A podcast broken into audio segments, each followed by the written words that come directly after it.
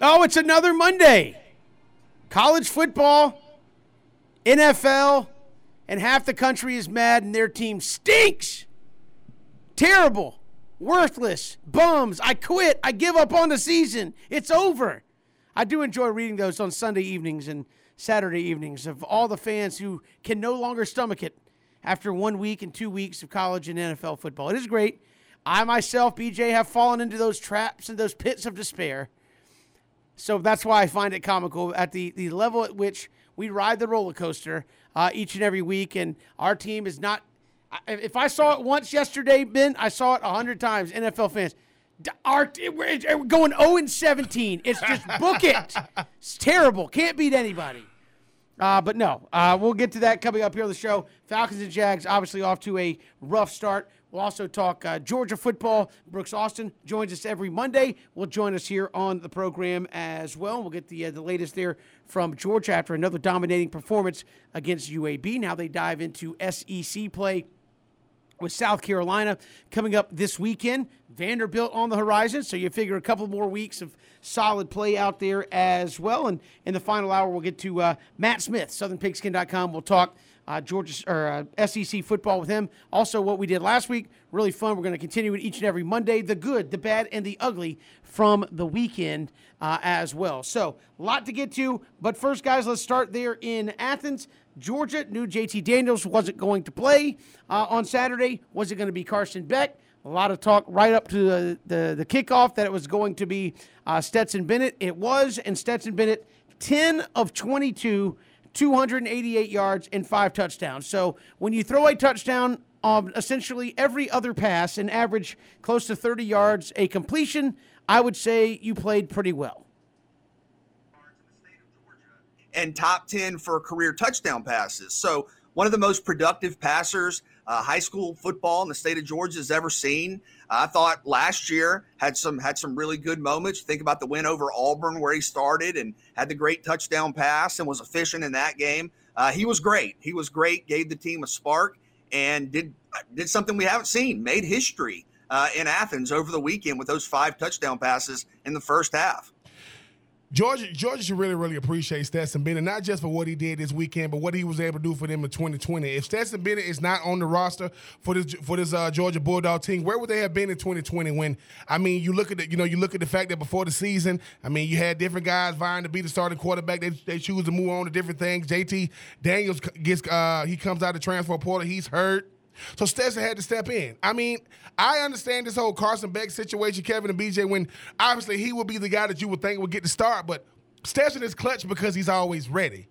Forget what Stetson Bennett did this weekend. They were going to win the game. I mean, UAB was you know overmatched. But Stetson Bennett went out there and kept you on schedule. That is what a backup quarterback is supposed to do. A backup quarterback supposed to be better than a starter? No. A backup quarterback supposed to go out there and look like a starter? Yes. And that's what Stetson did. And I think that you know, when JT Daniels does come back, not because, you know, the offense wasn't rhythm. Now, Georgia still is not running the football. Not because they don't, I don't think it's because they can't. I, I just think they don't have to right now. But yeah, Georgia, you should real you should feel real good about a guy like Stetson Bennett because he never made any waves. He just go out there and do what he's asked to do.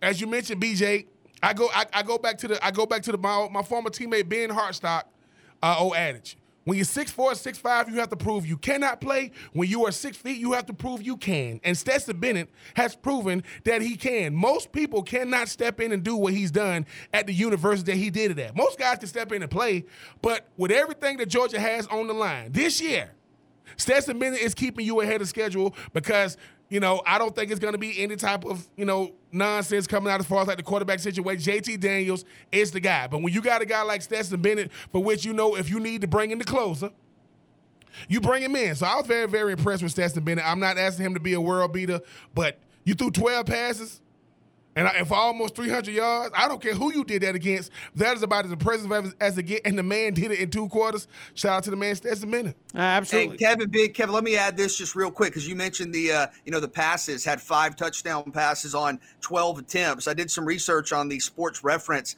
database, and I believe Stetson Bennett is the first quarterback this millennium, so since 2000, with five touchdown passes on 12 or fewer throws. So if you're looking for a modern parallel to what Stetson Bennett did on Saturday, it doesn't exist. Again, uh, the first quarterback this millennium with five touchdown passes on 12 or fewer throws. If I did my uh, research right there with the with the numbers, but just it was. I mean, Kevin, it was it was it was really remarkable.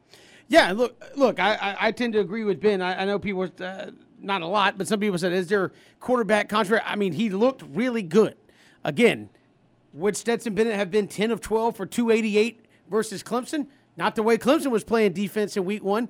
I mean, Georgia's defense playing uh, tremendous as well. So, look, I, I, I think if had, had it been LSU or had it been Alabama, Auburn, whoever, I think JT Daniels probably plays. Stetson Bennett, a guy that's been around the program, knows the system, uh, comes in, and as Ben said, it was ready to play. Steps right in, and you don't miss a beat. And I think played the type of game that you would expect Georgia to have against teams like UAB. Now, UAB is a solid team. Again, I put everything in perspective. UAB is a solid team. Are they going to go to a bowl game? Probably. Are they contending their conference? Probably. Should the number two team in the country beat them like a drum? Yes, they should. And and that's what happened. Uh, and and again, I think he looked spectacular. I don't think you're going to see a lot of performances like that in college football where you just come in and uh, you're just on fire uh, like that as well. Now, Again, a lot of football left to play. We'll see. But I, to me, I, I, think way too early to be saying there's any kind of controversy about this or that. I mean, JT Daniels has played one game. Georgia is 1 0. Stetson Bennett has played one game. And Georgia is 1 0. And they're against vastly different opponents. That being said, I, f- I think of that meme where the guy points to his head and, like, ah, smart. You don't have to score a lot of points when you don't give up a lot of points. And so far, the Georgia defense has given up zilch uh, in the end zone in two games. They gave up a field goal, and I believe the only points that UAB got were on a pick six late in the ball game. So that Georgia defense, uh, what uh, my math is not great, is what one and a half points a game. Not too shabby. Well, it would it be would it be five points a game? Was it three and seven, and that's ten divided by two? Well, no, but, but it's a pick six by UAB, so the defense didn't actually give okay, that up. Yeah, okay, yeah, total, yeah. So I, am talking about I, the actual when the defense is on the field, they've given gotcha. up three points.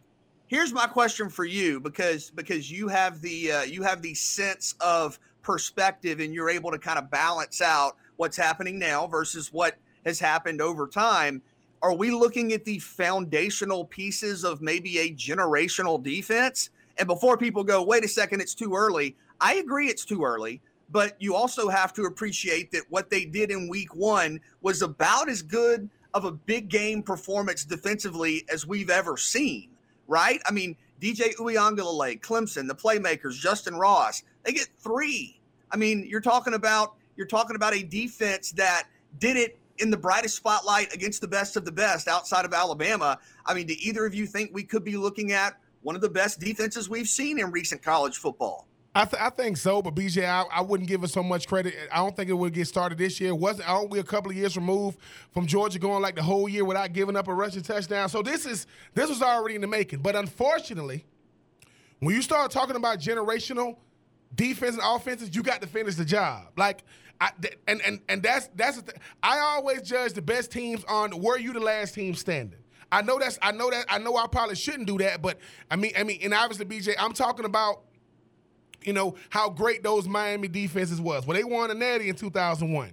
When I, when you think, listen, and I and I hate to compare it to it, but this is the easy way to do it. When you start talking about what Bob Stoops only only freaking national championship, his defense was lights out, you know, in that game. So for me, they got to finish the job because when you're when you're when you're a generational, you know, a potential generational uh, defensive team like George is doing, you got to finish it because if not, it's going to be a lot of guys getting drafted, a lot of recognition, but unfortunately, do you run out of gas? When you play that type of, because see, you exert a lot of energy and your reputation's on the line. I don't want to give up a touch. It's like an NFL defense when a player got, you know, he's 60 yards away from 2,000. I don't want to be the team that gives up the 60. So I think they got I think they got good as a shot as any because a lot of those guys have play, have uh, played behind some really really good players. And going into this season, they will talk, oh, the front seven, the front seven, the front seven. Well, Dave Morton lived up to it, and dare I say that secondary, they look just as good. Yeah, I think Georgia's looked uh, very good. I think I agree with Ben. Uh, could it be? Yes, but. I hate crowning somebody something before they've gotten there. Again, we are at the beginning stages of a marathon of a season, obviously. So we're on if you're running the 26 point whatever, uh, 26.2, we're at like mile three uh, of of that. I think you got a little ways to go to to finish that deal. It looks very good uh, against the uh, team that's supposedly going to contend for a, a, national championship like yourself. It was very good. Now, I think what separates them is, and they, I guess, answered that somewhat this week, is can they play up to that level week in and week out? You have South Carolina and Vanderbilt the next couple of weeks, and those certainly aren't going to be teams that are going to push you. I, I think because of their dynamic offense. I, I think uh, if, if Vanderbilt scores more than 10, it would be a miracle that Vanderbilt scores more than 10. And I don't even know what the game plan is going to be. Probably doesn't matter. Uh, eh, South Carolina, a team that, again, ran it down and kicked a field goal with no time left to beat East Carolina, a team that is struggling for offensive identity with uh, Shane Beamer, even though they are 2 and 0. Uh, they have a, a, a guy who wasn't expected to even suit up playing quarterback for them uh, right now. How does that fare against? I, I, think the next two weeks will be like, can you just put forth an effort that's championship worthy in a game where you probably could sit every single starter on the team and still win the football game? That's what I'm looking for when you talk about uh, that Georgia defense uh, when, it, when it comes to especially these next two games. Yeah, I think that's fair, but I also want to take a second to appreciate what we saw on Saturday, just overall, because you know I've I've seen a lot of commentary that says, ah, yeah, it's UAB, and we're already talking about Florida, or we're already talking about Auburn. And when you open up with a game like you had against Clemson, I appreciate that. But you look around college football, I mean, even for dominant teams, to have a performance like Georgia had on Saturday is really impressive. You know, uh, Notre Dame almost lost to Toledo. Cincinnati struggled. Alabama didn't look necessarily great against Mercer. Uh, of course, Florida State looked terrible, got beat by Jacksonville State.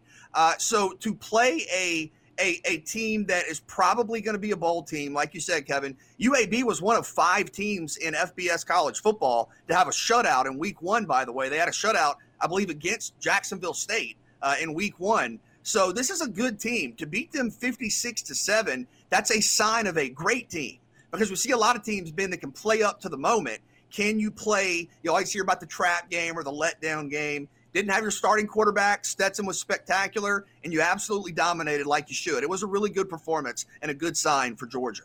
I think both teams did what they were supposed to do. Good is good until it go up against great. Like UAB is a good school. But you, but it's who you go up against. I mean, the difference between good and great is executing how you look executing. When you look at Georgia, that is the Kirby Smart effect. Nobody in that on, on that team can get comfortable. Kirby Smart said, "You know why I don't feel pressure? Because I put it on my players, and they gonna they unleash it on the guys they play. That's what great teams do. My coach gonna say, "I'm gonna put the pressure on them, and they go, and you gonna feel the pressure that I put on them." Georgia did, Georgia Georgia is not playing down because it's UAB. UAB would UAB could have played the game of their life they would have got smoked. It would not have mattered on Saturday. That's a team that's used to being that's almost there every year compared to a team that's still trying to maintain, you know, uh, you know, getting back to bowl games or in their conference. So yeah, Georgia did what you're supposed to do. Stetson stepped in and didn't miss a beat. That's what you're supposed to. And like I said, this Georgia defense. Oh my freaking God! I mean, these dudes are out here making it look easy. And dare I say, by the time they play better competition, they're gonna they're gonna have that confidence because greatness mixed with confidence. That's a that's a that's a recipe for disaster for the, for opposing team. We've got more to come here on three and out. We'll talk more college football. The NFL was back in a big way. Speaking of recipes for disaster, uh, we probably had one with Atlanta uh, there on Sunday. We'll get to that and more when we return. It's three and out on the Southern Pigskin Radio Network. NFL opening weekend. Not good if you're the Falcons and the uh, and the Jags. Let's start there. Uh, Atlanta. Ben, I talked all last week. I said, listen, Arthur Smith, maybe he's the the the the, the mad genius here, but you're a new system on a team that was not good a season ago. You're coming in. You lost Julio Jones. You have questions about your team and your quarterback, left tackle, running back, uh, several of your star wide receivers did not play at all in the preseason. Kyle Pitts played and caught one ball in one game uh, for about three plays, and then he's out. And I said, okay, I'm willing to. I think it might be a problem, but again, let's see how it looks in week one. Well, week one, they scored six points, none in the second half, two field goals. Are we rethinking the fact that maybe some of these guys maybe should have played? And, and I say this, there's several instances around the league of teams that took it light in preseason.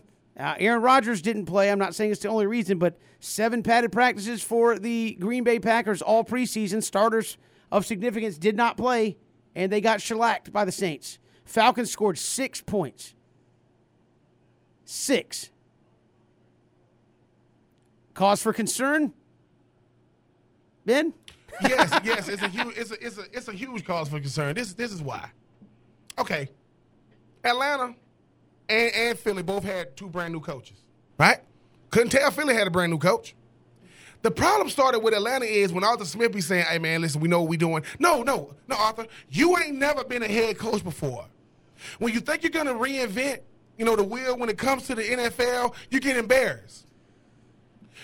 Atlanta might be the worst red zone uh, offense in the, in the NFL because they was in the red zone a lot yesterday, a lot. Came came away with six points. Kyle Pitts, I can't really tell how they're going to use him, right? Can't really tell. Then we don't. So you couldn't run the ball.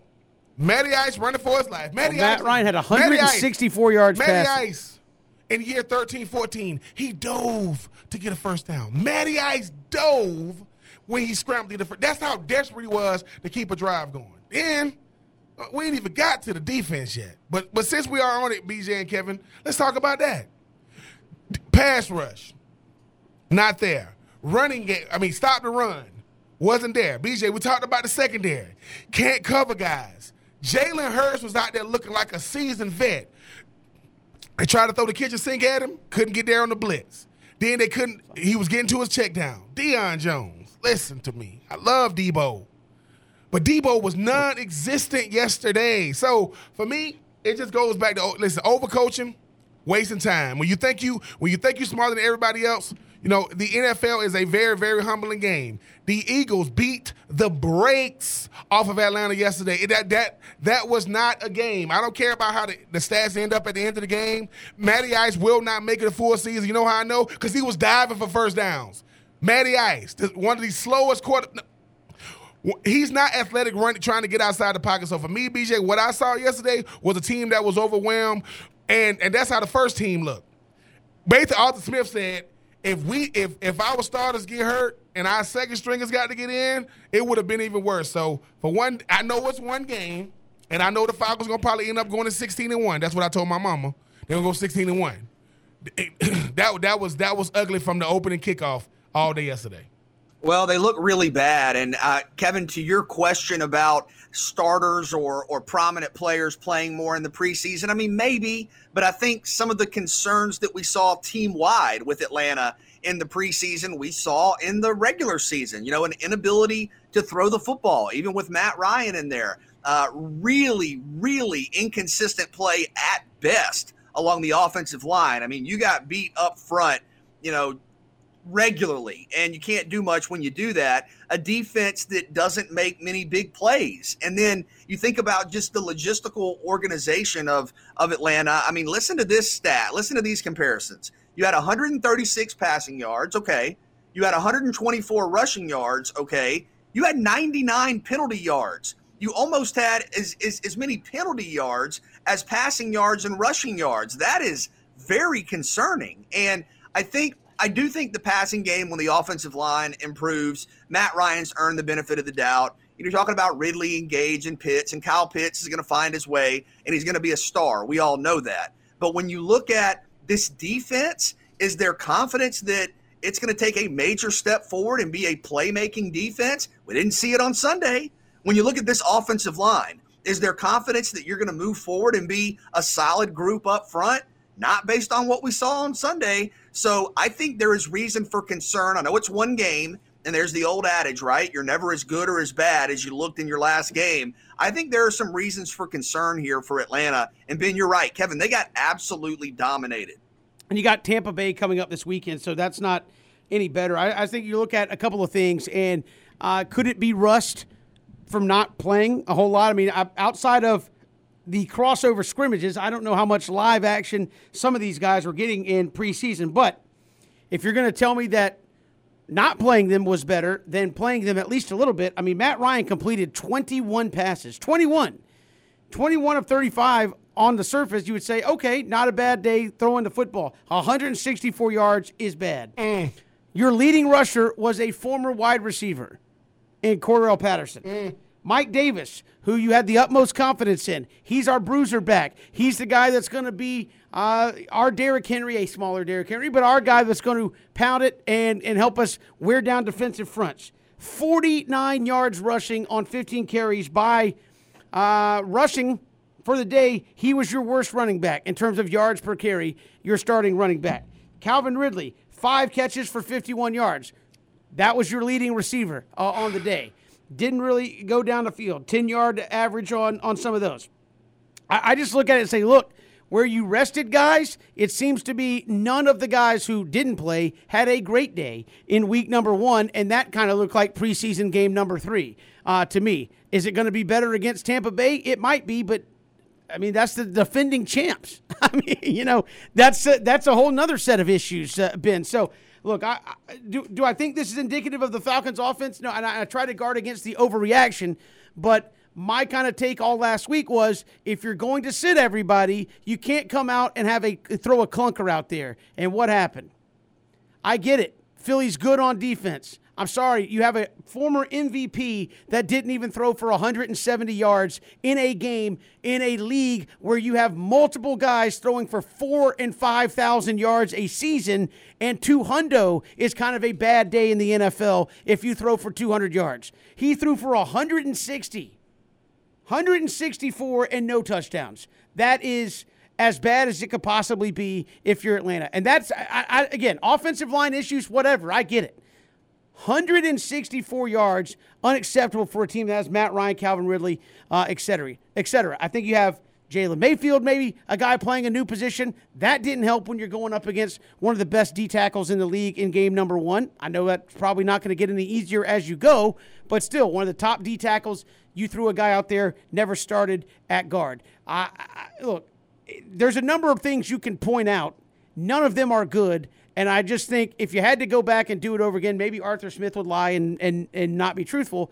I don't think he plays it the same way, Ben. I, and again, I know as a, a, pro, you've said, look, I need a couple of plays. Mm-hmm. I mean, we talk about it in Major League Baseball. Freddie Freeman's like, I don't have to play every game, but I at least need 30, 35 hacks against real pitching to kind of get myself ready for the season. And Matt Ryan, and I get why you don't want to do it. He's your franchise quarterback, but took no live reps in a game, a preseason game, against somebody else not wearing a Falcons helmet to try to see, you know what? Maybe this play, if we call it in this situation, not good because we can't block it. Nope, we, we're going to wait till we get out there in week one and see what happens. I, I, I to me, I, I put that a little bit on rookie head coaching. I'm not in the fire Arthur Smith. I just think the way the preseason was handled, not good for a team trying to change their identity, change the way they play, and show everybody they don't suck uh, coming out of a, what a four or five win season. Not good. Nick Sirianni, he protected his quarterback, and his quarterback is in his second year. You talk about uh, Matty Ice uh, throwing 35 passes. Guess who else threw 35? That would be Jalen Hurts. You said Matty Ice had 164 yards. Jalen Hurts had 264. That's a 100 million yards. The difference is Jalen Hurts had three touchdowns, zero picks. Jalen Hurts has a running back, playing running back, not a receiver, playing running back. See, the thing about Arthur Smith is, listen, arrogance gets you beat.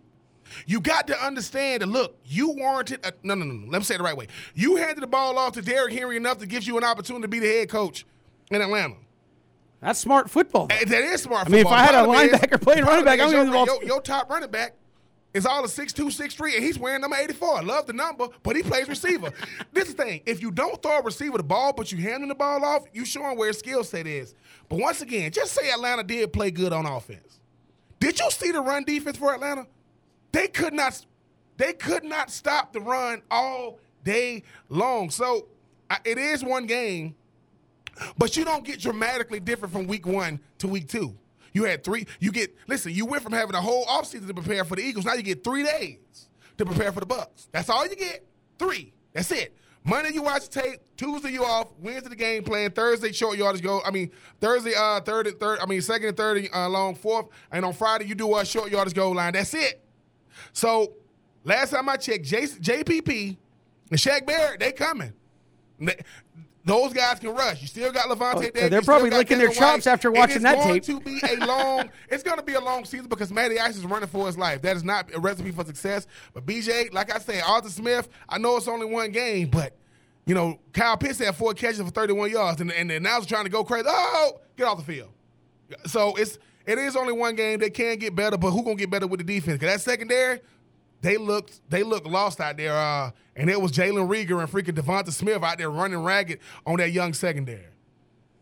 Yeah, I understand that a lot of the frustration given the performance yesterday is on offense because, Kevin, like you said, you have an MVP. You have stars who are playmakers. Uh, you would like to think you have some guys you, you you can believe in and trust along the offensive line, and you didn't score a touchdown. And in the red zone, you were terrible. So I I understand the frustration there. But when I think about this team macro, my questions are largely what they've been the last couple of years, guys. This team had one sack on Sunday. This team had three pass deflections on Sunday.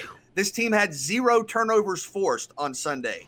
Even if we assume Matt Ryan and Calvin Ridley and Kyle Pitts get better, and that may be tough with the offensive line, are you making plays defensively? Like you've said a long time, Kevin, you don't have to be a top 10 unit, but you can't be a bottom five unit and you got to make some plays. And we just did not see that yesterday. We've got more to come as far as that goes. We'll talk more NFL Jaguars. The debut of Trevor Lawrence. People already looking at Urban Meyer saying, did he game plan appropriately for week number one? We'll get to that. Brooks Austin will join us coming up at the top of next hour. We'll take three because of that when we return. It's three and out on the Southern Pigskin Radio Network.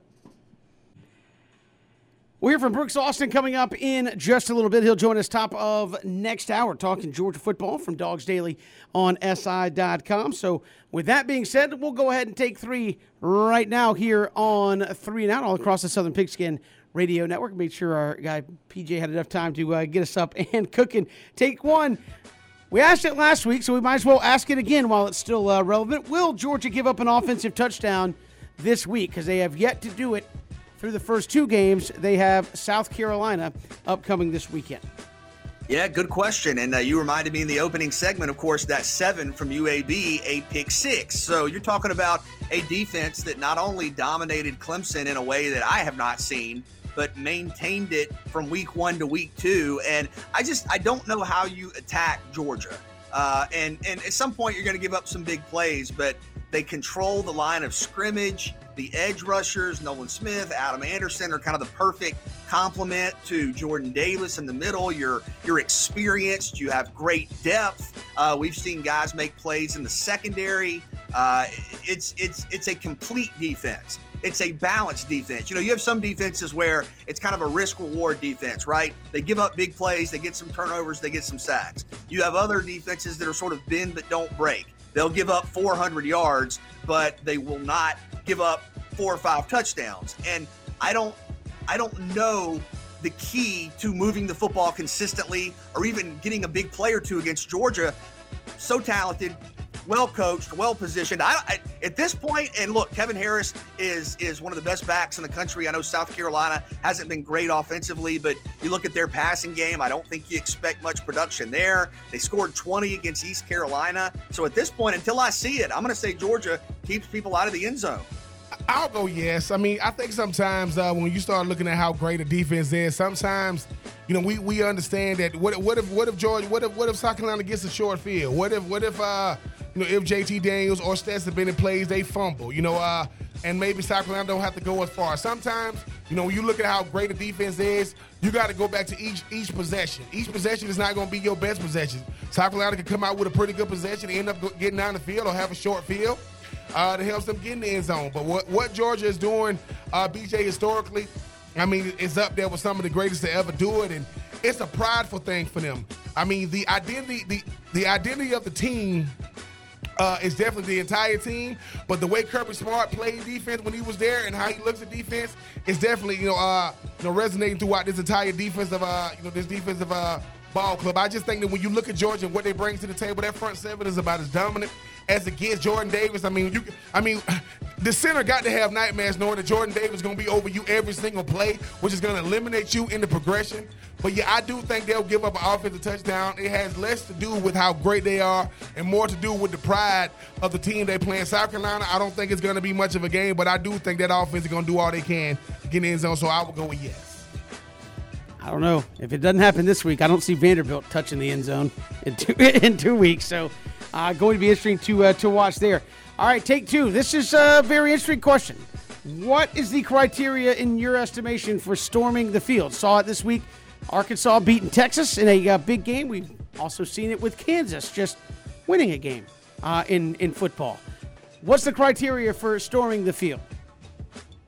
It's tough to be consistent, right? Because we all can think about potential games or games in the past and say, yes, you win that game, you do it. And and obviously you want everybody to be safe you want to keep the, you know, make sure the player, everybody's safe. But when you see it and when you're a part of it, it's very special. I've been in a stadium, granted, I was, this is back in grade school, but in 96, I was in Tallahassee, uh, Florida, Florida State. Florida was number one in the country, Florida State was number two. Florida State won a close game. The fans ran on the field, tore the goalpost down. And you think about this, you might go, oh, wow, they beat the number one team in the country. Yes, but Florida State had just won a national championship three years prior. So Florida State was a pretty big, you know, national favorite.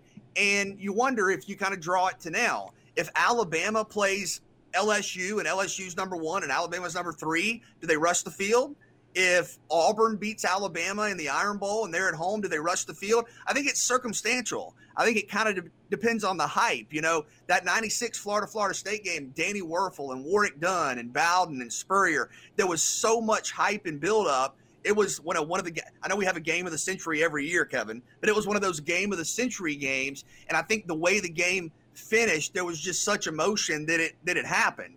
Uh, I I think if Alabama were to rush the field, even in a situation where they're number three, let's say, and LSU's number one or Texas A&M's number one, I just think given that you've dominated college football in a way that's unparalleled, I think that would feel a little off base.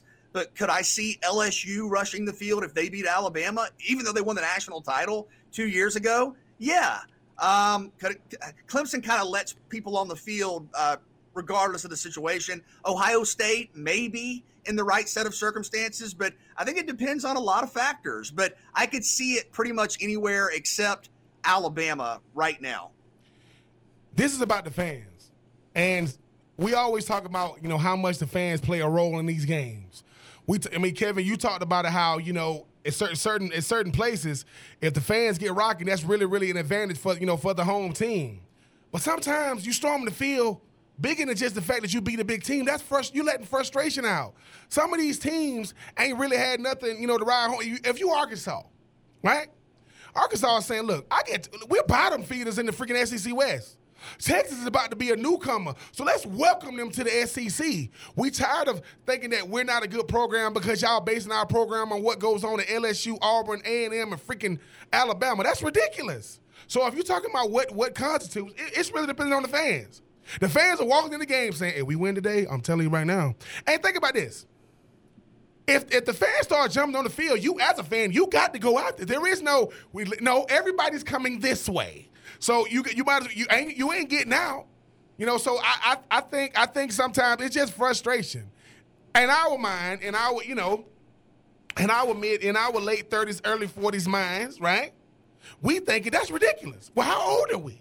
Like, when's the last time we told our kids turn that music down? It's happening. Our age is that crept up crept us on crept us on uh, crept up on us, BJ. But the Yankees, they pop bottles at the playing game. We're like, that's embarrassing. No, no, no. No. You have to celebrate these moments. And if you're a fan, right? Because I, I look at it this way. If you're a fan, you go to school. You go to a, you, you, you know you you go to a school because hopefully they got a good football team.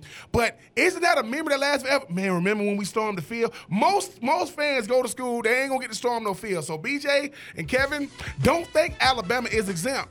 Okay, they ain't up there saying we don't do that here. Yeah, you do. You just ain't had a reason to do it because we beat up on everybody. But I know we're gonna I know we're gonna talk about Florida, Alabama more during you know during the week. If Florida beats Alabama and they storm the field, you know, you know why they storm the field? Cause McElwain coached there.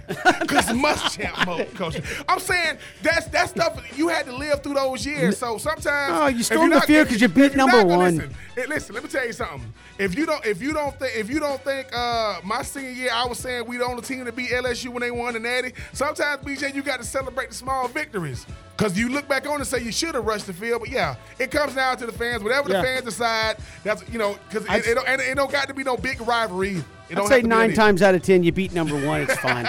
or if you proverbially stink and you get a big victory, just go ahead. It's fine.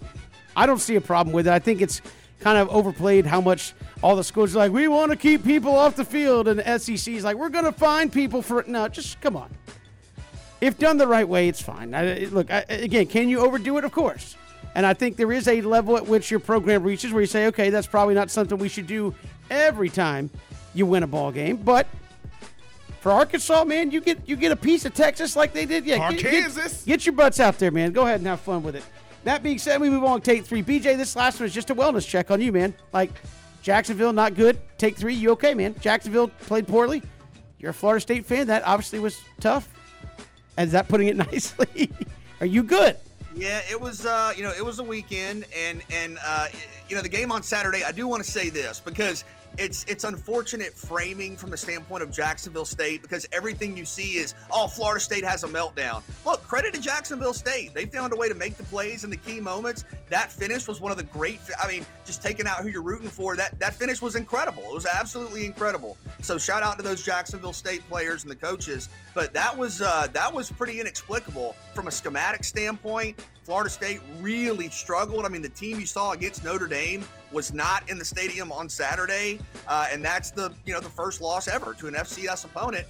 Uh, that's that's yeah, you're you're in a you're in a really bad spot. And you know, I, I like the Jaguars. I kind of anticipated uh, a little bit of a uh, slow start just with all the newness, but my parents. My, my mom was a big Falcons fan, and I remember Saturday night she's talking to me, going, "Yeah, you know, Florida State, wow, but but the Falcons will be better tomorrow. And when she said that, I'm thinking, oh boy. And then you come out and you don't score a touchdown. So yeah, yeah, rough in the Bennett family. Uh, that that Saturday finish, I, I almost couldn't believe it. I was kind of speechless. I didn't know what to say. But then you couple that with the Jaguars getting blown out. Uh, it was it was something. Appreciate you guys. Thank you. no, that no no no. This is what this, this, this, this, is what this is, Kevin. I mean, I'm like, this is karma. This, is BJ's karma. You know why? Because listen, when Florida didn't make a bowl game, BJ was talking trash. When you know who make a bowl game next year? With Florida State. Then BJ's always bringing up to me what happened in the swamp when Georgia Southern played in the swamp. So it was just time. It ain't karma. See, it was just time. So now forever and furthermore, Jacksonville State. now, now, now, Florida State gonna go on a run, and I'm, I'm, gonna have to quit this network because I can't deal it. we'll come back. Hey, all got, of our teams, all of our teams now share a common bond. Yeah, we got more to come. It's three and out on the Southern Pigskin Radio Network.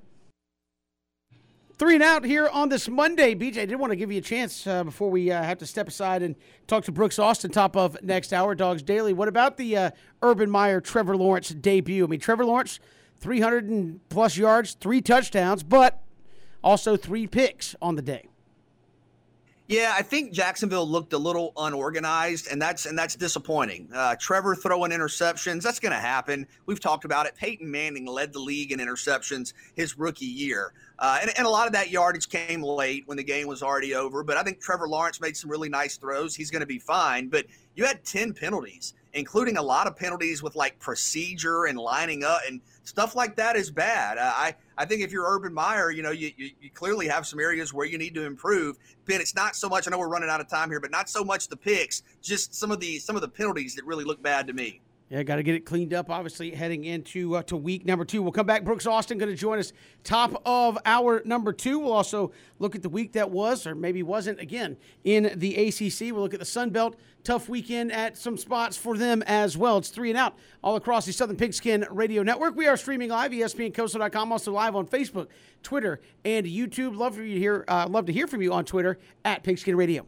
Great to be here on this Monday. College football, just another fantastic weekend uh, that we are coming off of around the college football landscape. And uh, joining us here to start hour two, as he does each and every Monday from Dawgs Daily on SI. Uh, dot com. Brooks Austin joins us here on Three Now. Brooks, welcome. How are you?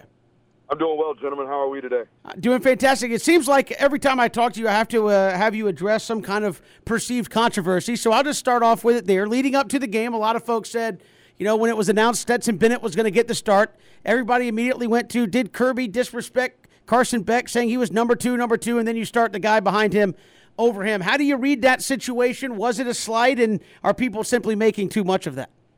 Yeah, I mean, it's hard to, to have an opinion about it, right, when you're not actually in the building.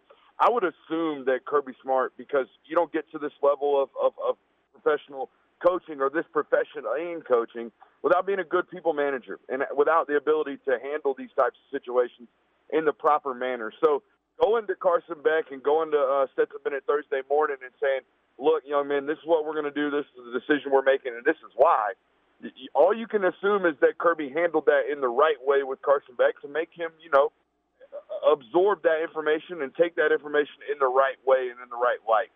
Um, but he, he clearly made the right decision. I mean, that that's clear as day going after and, and seeing the results and, and the way it played out on Saturday. So the the question about you know whether or not you you made Carson Beck upset, of course the young man's going to be upset. You know, was named the number two uh, quarterback going out of camp or coming into camp and then leaving camp was the backup quarterback, and one would presume when the starter goes down, the backup would play. Um, but Stetson Bennett gave them the best opportunity to win that day. And that is what uh, Kirby Smart has made his program about. What gives me the best opportunity to win today? Not next year, not the year after that. What gives me the best opportunity to win today? Felt like Stetson Bennett was that best opportunity, and he was proven right uh, Saturday afternoon.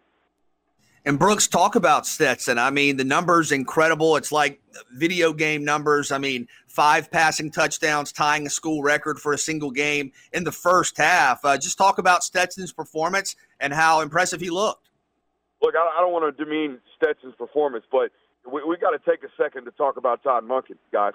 My lord, those first five balls, I think Christian Gokel could have thrown. No, in, all offense, Christian on that one. Okay, so they, they were, those, those were some guys running wide open that entire first quarter. So tip your cap to the offensive coordinator as well. Now, but Texas did play exceptionally well, right? Got them into the correct looks, had the offense clicking, and had the offense running after uh, an off season where he wasn't really taking reps with that first unit. This isn't a guy that was getting a bunch of work during the spring practice sessions, wasn't getting a bunch of work during the fall camp sessions. He got his first real live look with that first unit, from what we're told, Thursday afternoon at practice. I mean, that's how clicked in and ready to go this dude is as a veteran football player. So I think the most impressive thing to me was he was that ready to go after not getting a lot of reps throughout the offseason. And, and that just goes to tell you how special that young man is and how he's gone about his mental preparation, even though he didn't get a lot of the physical preparation. That shows a mature aspect and a mature way of going about handling your business as what was a third or maybe even fourth string player based off the rep share at practice because during fall camp, it was JT gets the lion's share, Carson Beck gets some reps. Let's see what the freshman and Brock Vandagriff can get. And oh, oh hey, by the way, Stetson, get your work wearing, and, and if you can. And then he goes out there and plays like he did to start that football game. That, that That's very, very impressive for number 13. And Brooks, regardless of how many more games uh, Stetson Bennett plays uh, throughout the course of this year, how is Georgia? Uh, do, uh, does Georgia really appreciate what Stetson has meant to this program? Because you go back, you know, to last year, if Stetson Bennett isn't on this team, where is this Georgia team in 2020? And you talk about not having no reps and having to step in. I know he played exceptional, but the way Stetson Bennett has gone about his business when he understands that, listen, man, I know I'm not the first choice. Sometimes I'm the only choice, but I don't make no waves. I don't create no controversy. I just go out there and play with my numbers called. Yeah, I, I, I tweeted about it after the game. If Stetson Bennett buys another beer, meal, or an Uber ride in Athens, shame on everybody. The, the, the guy, the guy should be a made man, and, and when he gets done playing football, he ought to live 40 years selling the most insurance in the in, in the city of Athens. I mean, if that's what it comes to, which I don't know what it's going to be for Stetson, I don't foresee an NFL future, but whatever his future is, he, he should be very, very appreciated, not only by the fans um, but the people around the program in general. I, I think the the backlash that comes about when it comes to Stetson Bennett is about you know a, a relation to not necessarily. I mean, the fans want to see the other guys, right? When when, when I see my my Twitter feed and my mentions, you know, all it is it's it's not a hatred towards Stetson or a, a disapproval towards number thirteen. It's more about well, I want to see what Carson Beck is. I, I I've already know what Stetson Bennett is if we have to go to him on the road against Alabama. I don't know what Carson Beck's going to be like that in a situation. So I want to see Carson Beck, and that's where the anger comes from, and that's where the vitriol comes from. But I just hope, like you're saying, Ben, it's it's not directed towards Stetson, and I don't think it is. I think people know exactly what he is and appreciate him for what he's done um, at the at the University of Georgia. But I mean, you you can't say anything bad about the guy. Like you said, every time he steps in, it's like, all right, well, this is what I got to do. I'm just going to go be me. That's exactly what he does for, for however long he's into the game. Brooks Austin, Dawgs Daily on SI. And Brooks, we've now made it through two weeks, and Georgia's defense still hasn't given up a, a touchdown. I mean, South Carolina has struggled uh, offensively. It's certainly Vanderbilt the week after that. I mean, at this level, can they keep that up? And certainly the next couple weeks, might it be a few more weeks before they give up a touchdown?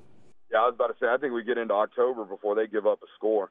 Um, it, it's it's not necessarily murderer's row on that on that schedule moving forward. Like you said, I mean, South Carolina I, I don't foresee them putting up, you know, points against this first unit, um, and, and maybe even moving the ball at all. Eh, that's the other thing that's impressed me. I mean, it's not like teams are sustaining drives and turning it over in the red zone.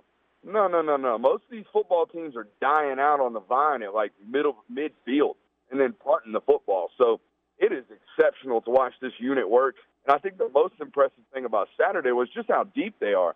I think I saw 32 players made a tackle or something like that, or uh, at least assisted on a tackle. Not 32 players played. Come on, 32 players got a half of a tackle or an assist on a tackle. That's absurd. Um, just how deep they are, just how good they are, um, and, and how elite that upper level unit is. I mean, I mean, a guy like Channing Tindall's uh, the third, the number three linebacker on this roster, and you uh, outside of Alabama, I don't see a program in the country where Channing Tindall not only wouldn't be the starter, but wouldn't be one of the best players on their defensive unit. That's how sick and, and twistedly deep this Georgia defense is.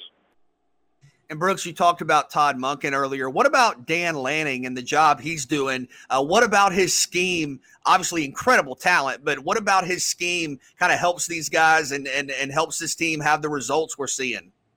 Yeah, I mean it's it's it's very very complex, right? So that's one thing you need to know about you know being a, a recruit or a prospect wanting to play at a school like Georgia. Um, you, you got to be a really smart football player to play on that defense. It's really, really complex. But that complexity gives opposing quarterbacks a lot of issues. You see a lot of quarterbacks sticking to primary reads because they don't know what's going around or going on outside of their primary read because they're trying to focus on that guy with the defense moving all over the place.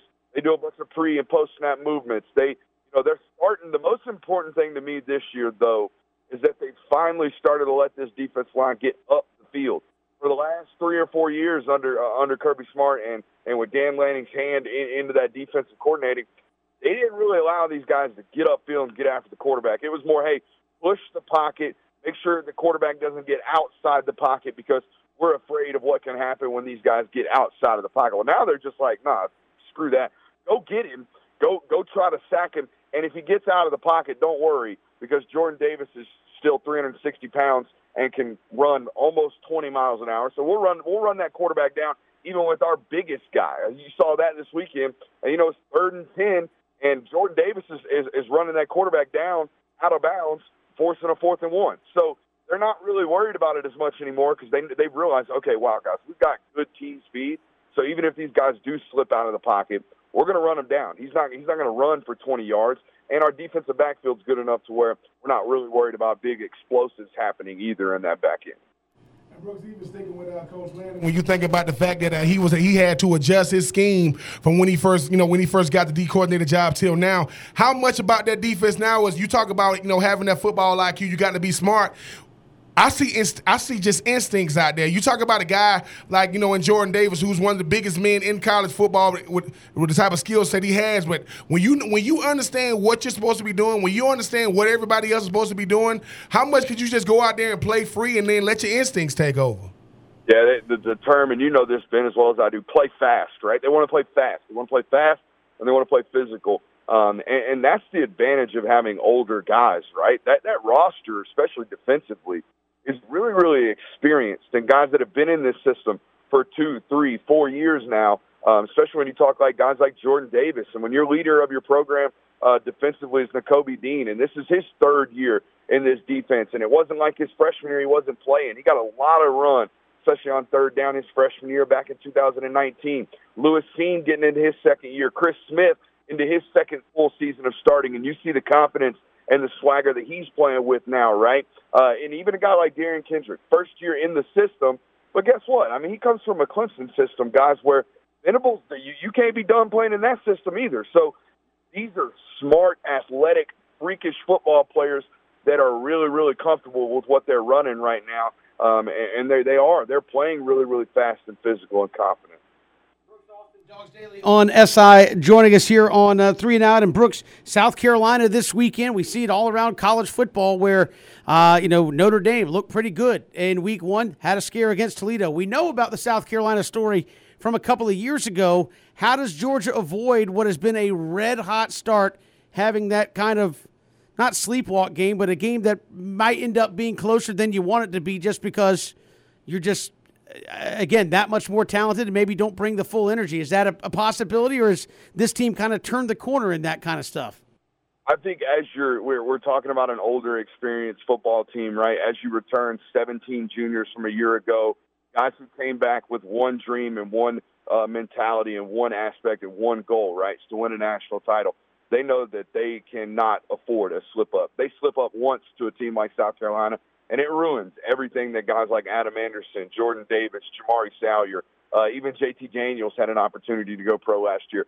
These guys came back with one rule and one one term, right? Unfinished business, and they're going about finishing that business day in and day out. It's not something that uh, a mature and experienced football team allows. I think that's what happened back in 2019, right?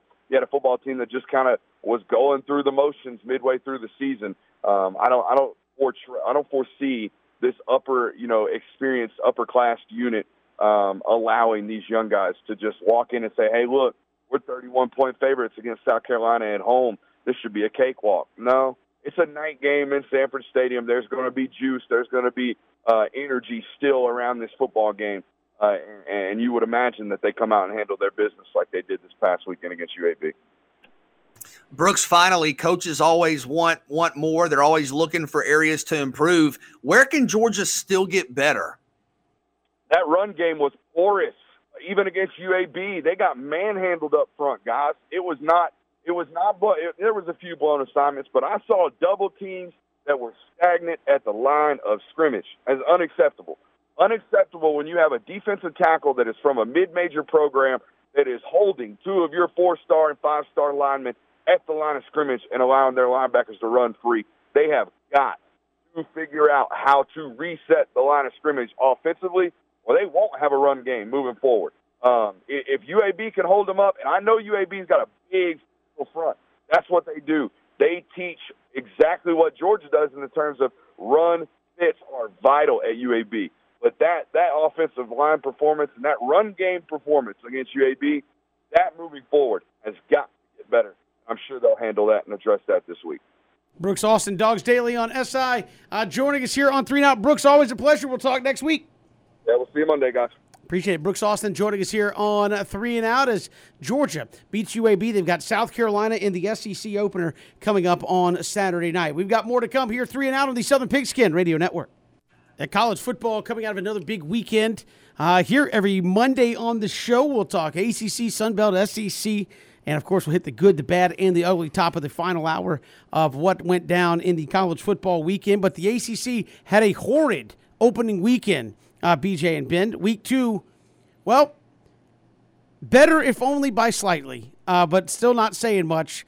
What is going on there uh, with with the league, uh, BJ and Ben? I mean, you have Pitt taking down Tennessee. That was probably the highlight of the weekend, but still, Florida State loses to FCS Jacksonville State. Miami has to score late to beat App State. NC State lays an egg. In Mississippi State, where do you, where's the read here? Why can't this team? Uh, why can't this conference, which should be better than it shows week to week, uh, struggle so much? Yeah, it's been really bad. It's been really disappointing. And we talked about the Florida State loss. I mean, the finish of that game where you're playing, I guess, a traditional defense as opposed to a prevent defense on fourth and 10 with like seven or eight seconds left was inexplicable. Absolutely inexplicable. Uh, and, you know, for that game to finish the way I, I, I, haven't seen many finishes like that. And just lining up defensively, it, it, it, it, doesn't make sense. But Florida State also got just got beat in, in, in that game beyond just that play. I mean, Florida State only had 329 yards of total offense. They were four of 14 on third downs. They averaged 3.9 yards per pass attempt. I mean, no big plays. Couldn't convert a couple of third and fourth and shorts. So, yeah, that's obviously a completely, you know, different situation with the work Florida State has to do. But you mentioned NC State. To me, that was kind of the surprise of the weekend. And I still think NC State is a really, really talented team. Folks will remember I was very high on them during the preseason. And I, I felt like entering this weekend, they were probably, you know, the third or fourth, maybe fifth you know, one of the best teams, a Mississippi State team that got dominated for stretches of their opener against Louisiana Tech. And Louisiana Tech scored, what, 35 in that game or something like that? And NC State scores 10 against Mississippi State. And again, just offensively, 32 yards rushing, three turnovers, six of 20 on third down. Uh, to me, that NC State game was a real surprise in terms of the Wolfpack not being able to be more effective against Mississippi State obviously the, the ACC is going to be judged off, you know, what it didn't do compared to what it did do. I mean, you got a bunch of teams that had some bounce back victories. I mean, uh, North Carolina with a big bounce back victory. I mean, Clemson obviously was going to have his way with South Carolina State. I think the Mississippi State, North Carolina, NC State was a little was a little uh, you know mind boggling. But I mean, I think sometimes we forget that you know Coach Leach is under a, a lot of different, uh, a lot more pressure. You know, the coach doing. So I, I think that that's kind of why they went the way they did. App State is a good team. So the situation with Miami, I mean, people were kind of shocked, but that's us not giving enough credit to App State and giving too much credit to Miami. Miami came out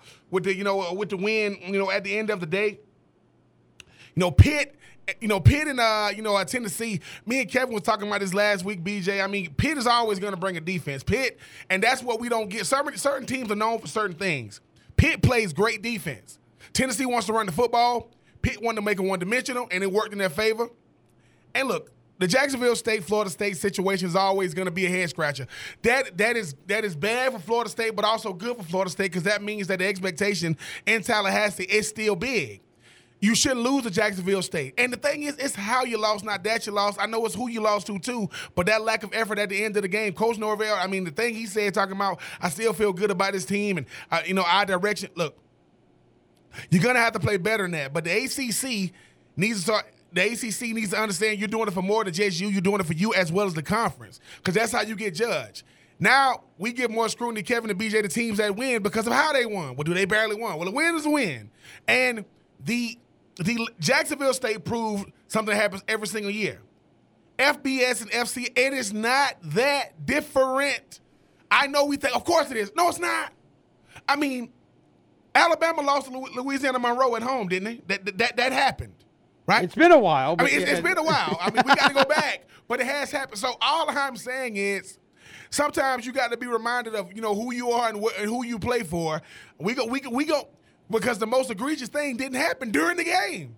We're freaking Florida State and Jacksonville State. I'm gonna talk about that a little bit later, but I think the ACC, Georgia Tech with a big bounce back because this time last week we were saying Georgia Tech might be in trouble against Kennesaw State. So, you know, celebrate the victories when you get them, but understand that just because, quote, lower level of football, that's just what we say. No, they lined it up just like anybody else. But BJ, something mean, you know, Jacksonville State has played Florida State very, very good in the recent few, I mean, as of as of, you know, as of late. So it's not like this something that didn't go out, you know, uh, you, you didn't see this for coming as far as like losing the game, but maybe maybe BJ Florida State owes Willie Taggart an apology because they thought it was Willie. I don't even think it's Coach Norvell. It might be an identity crisis going on right now at Florida State because I don't care. You, you just don't give that up. Even if you in that defense, overcoming bad schemes happens every week. You got to overcome the coaching. But yes, ACC, they got some big wins, but it wasn't that impressive because when Clemson loses week one, panic mode was already at an all time high. But they did they did get some bounce back this week, Kevin. I just think as a whole, it wasn't it wasn't what you thought it was be, you know, uh, from the entire conference. Well, I mean, again, I think the issue is going to be when's your opportunity to make a statement in the, in the coming weeks, maybe, but you're going to get into conference play. I think you're looking for somebody to step up and say that they could can challenge Clemson and beat you. I think the problem uh, that the league has run into is every time you think you've identified that team, they lose to not Clemson.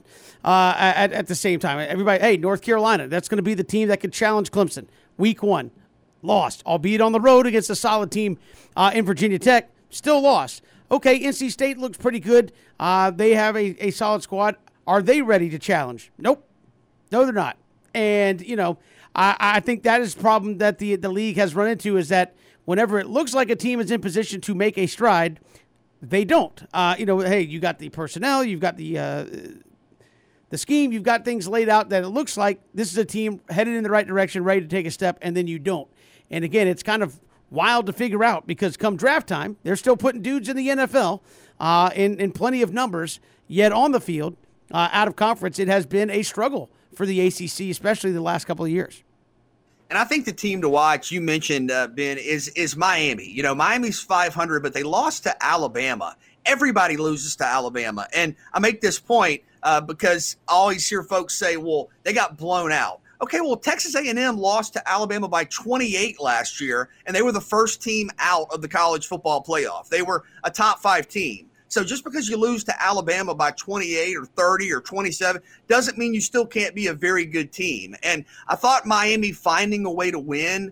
Uh, and and you know I've heard a lot of well Miami didn't look great. They didn't play their best, but finding a way to beat a good Appalachian State team uh, that that matters. And to bounce back from a loss to Alabama that you know, was was was considerable to find a way to get back up, play a good team, do whatever you have to do to win. You won the game, late field goal. Hey, sometimes you have to win it that way. And keep in mind, this is kind of a sandwich game for Miami. Open with Alabama, Michigan State coming up next. Appalachian State, you easily could have lost that game. You were trailing in the fourth quarter late. You found a way to win. I think this is still a good team with the Hurricanes. Don't forget about them just because they lost to Alabama and didn't blow out Appalachian State. I mean, we should know better by now. Beating Appalachian State is a good win, is a quality win. So don't don't don't forget about the Canes. I mean, I know we're gonna talk. I know we're gonna talk about the Sun Belt in a little bit, but we we we give these teams so much credit, and you know who I blame it on? These freaking preseason polls, man, they rank number 15. Are they? Or do or do we got to make sure we fill out a top 25? We know who number one is. We know who number two, number three, number four is. You start getting number six and seven, get a little eh, because we really don't know how good teams are. App has been good for a long time. Miami has been to one ACC championship game. One. But BJ, we still living in 2000, 2001, 2002. And unfortunately for me, that was a nightmare It's because I had to play those teams. But give credit. Sir, Jacksonville State says Florida State is our barometer every year if we plan them. App State said, "Look, man, we just as good as anybody on the. We just as good as anybody out there. I mean, you know, we can play with anybody. I mean, North Carolina State is, is a question mark right now. We don't know who they are. As Kev, as Kevin say, they ACC themselves. They just happen to do it before they get into the ACC schedule. They already they already you know mid season form. But look, give the team give teams credit for getting wins. The hardest thing to do in football is to get the six wins. We don't. That's why. That's why six wins is the. You know, is you know. It, it's what you have to do to make it to a bowl game. We, we take that stuff for granted because oh this team's gonna be good. But shout out to Miami because BJ, do you know what they would be saying to Mr. Coach Manny Diaz? They would have lost. Same thing they saying to Coach Norvell. Boy, you uh-uh, you might want to rent your house. Uh-uh. No, no, no, don't buy it because you ain't gonna be here long. Big brands get tested by brands that ain't as big, but they shout out to the Miami boys for getting that dub. We've got much more to get to here on three and out. We'll take a look at the Sun Belt when we come back. Another interesting weekend there, and in Statesboro, uh, Chad Lunsford saying, "Look, Georgia Southern doesn't get beat like that." After they got beat like that uh, down in South Florida, we'll get to that when we come back. It's three and out on the Southern Pigskin Radio Network.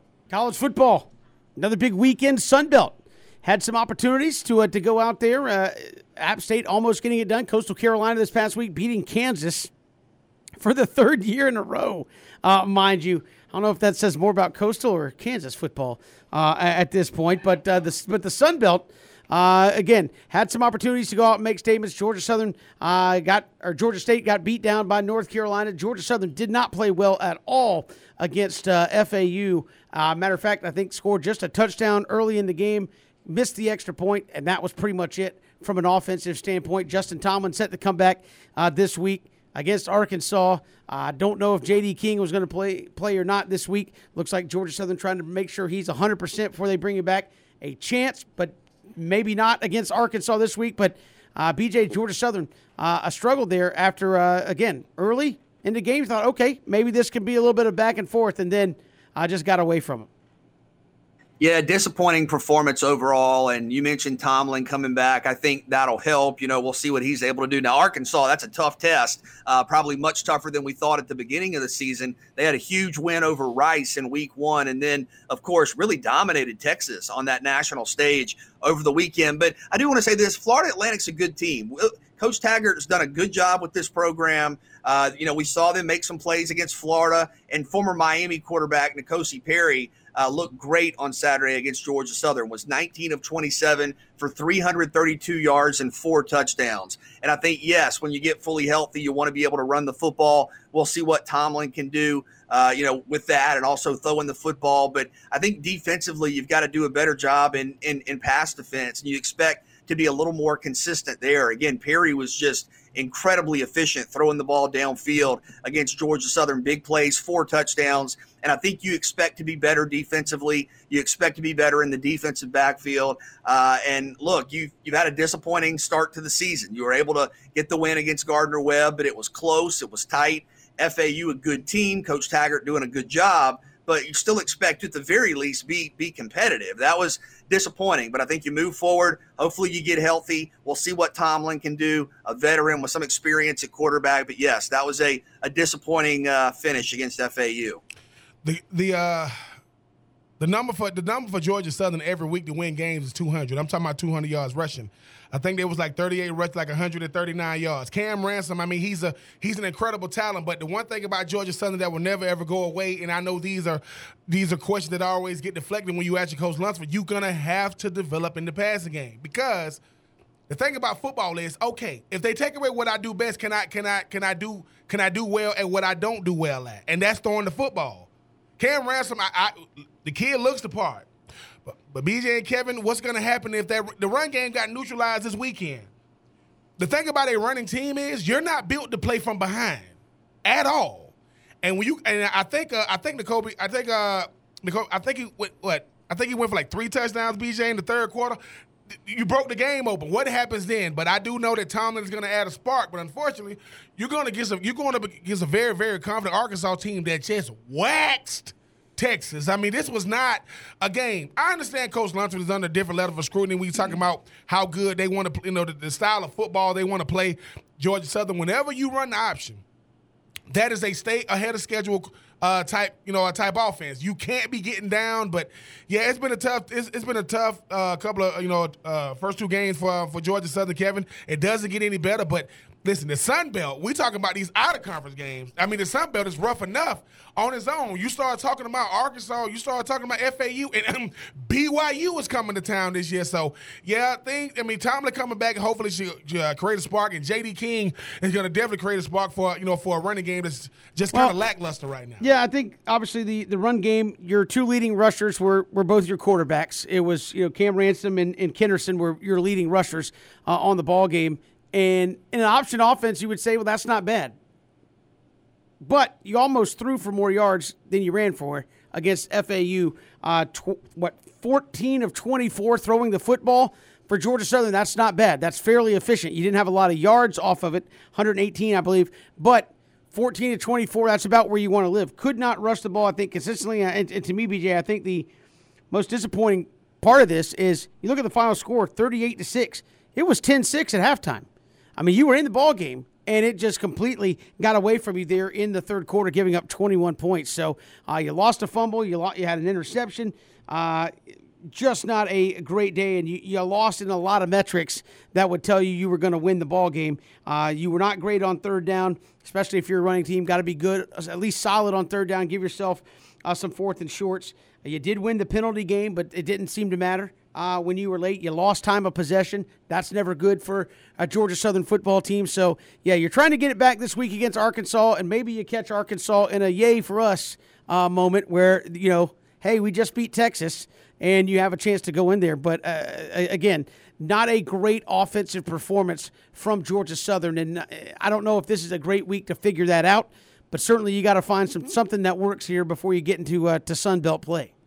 Yeah, and, and talented young quarterbacks on your roster, uh, guys that have done a good job. But I think Tomlin, like you said, Ben, maybe add a spark, bring some veteran stability to the offense. But but the schedule is listen, uh, yeah, BYU obviously they they beat Utah over the weekend. Arkansas is probably one of the teams that has impressed the most in terms of where expectations were and what they've done a couple of weeks in. And Kevin, like you said, who knows? Could be a trap game. I mean, Georgia Southern's capable of playing with anybody, a trap game for Arkansas, but you're still going to play a team that is red hot and just have one of their biggest wins in recent memory. But you look around the league, even. I mean, Coastal Carolina, we know them as a team that, you know, they throw the football with Grayson McCall and Isaiah Likely. Their running back, Reese White, had 100 yards and three touchdowns. So the balance offensively for Coastal Carolina, I mean, that's going to be a, a, a, remarkable challenge. I do think you look at a team like South Alabama in the Sun Belt quietly, beat Southern Miss in week one,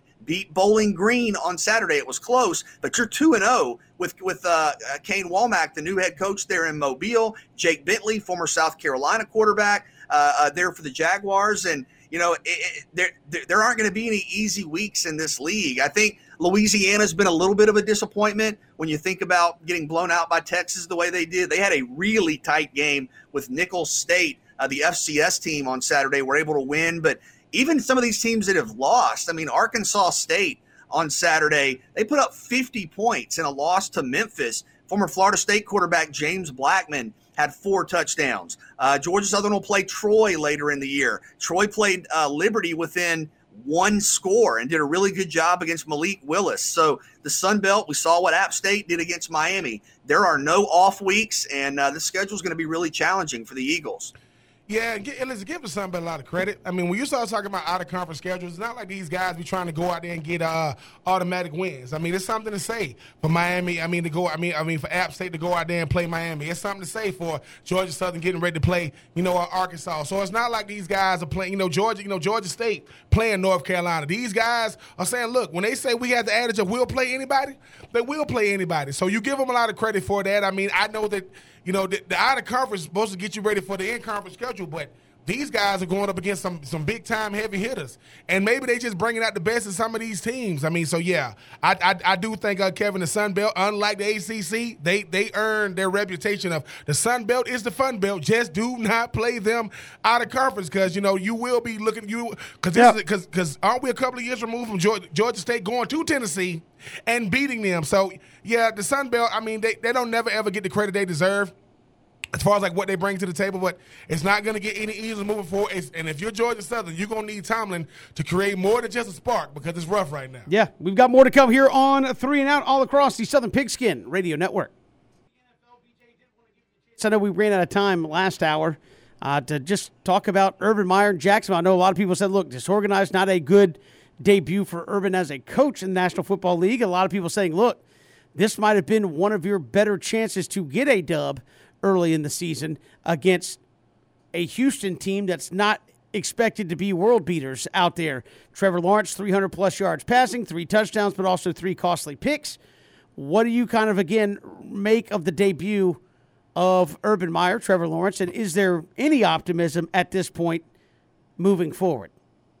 I don't know that optimism is the right word because I don't think we're to that point yet, right? Like you go back a couple of couple of months and people were saying, "Oh, Jacksonville's going to contend." You know, they're going to make the playoffs in year 1 with Meyer and Lawrence and then, you know, you start to see things like the injuries. You know, you Travis Etienne lost for the season. You look at you know some of the roster moves. You you traded a couple of guys, Sidney Jones and Joe Schobert, two of your better, more experienced players on defense. You trade, and then you start to look and realize, wow, this team is really, really young. Like not kind of young, really young when you talk about the star players. I mean, Trevor Lawrence is going to have to go through ups and downs. Ben, I know you've talked about this. That was his first loss ever, like officially in the regular season did not lose a regular season game in high school, did not lose a regular season game in college. That's his first kind of real regular season loss. He's going to have to find a way to bounce back. And he threw three touchdowns, and I think credit his resiliency. He had some great throws, also had some picks, also had some drops.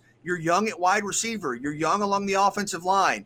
Defensively, you're talking about guys like you know, CJ Henderson and Josh Allen and uh, K'Lavon Chaisson, guys that are in their first, second, or third year. It's going to take time. So, is there optimism for the future? I would say absolutely. You have a very talented young roster, but Urban Meyer's got to prove himself at this level. And yes, it's one game. And yes, you started a rookie quarterback, but you looked a little out of sorts. you looked like at times out there there wasn't great clarity. Uh, 10 penalties, as I mentioned earlier in the show. So, should fans still be optimistic about Jacksonville's future? Yes. You have a lot of young talent, you have a franchise quarterback, but is it going to take some time? Absolutely. And I think we had a little bit of a reality check and kind of saw that in week one against the Texans.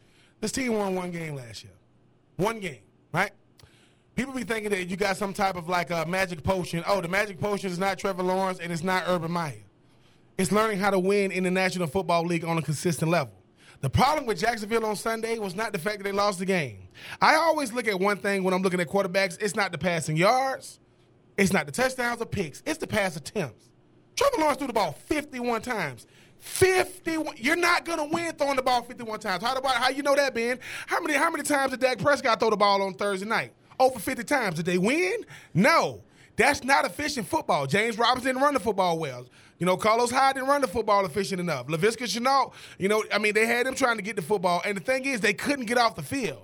People, people see the Texas, Tyrod Taylor, the Texas, Tyrod Taylor. That's a veteran quarterback that's been in the league that understands how to win. Brandin Cooks, that's a that's a, that's a name that's, that's, that's traveled around the league a little bit. He had like almost, I think he had like 132 receiving yards.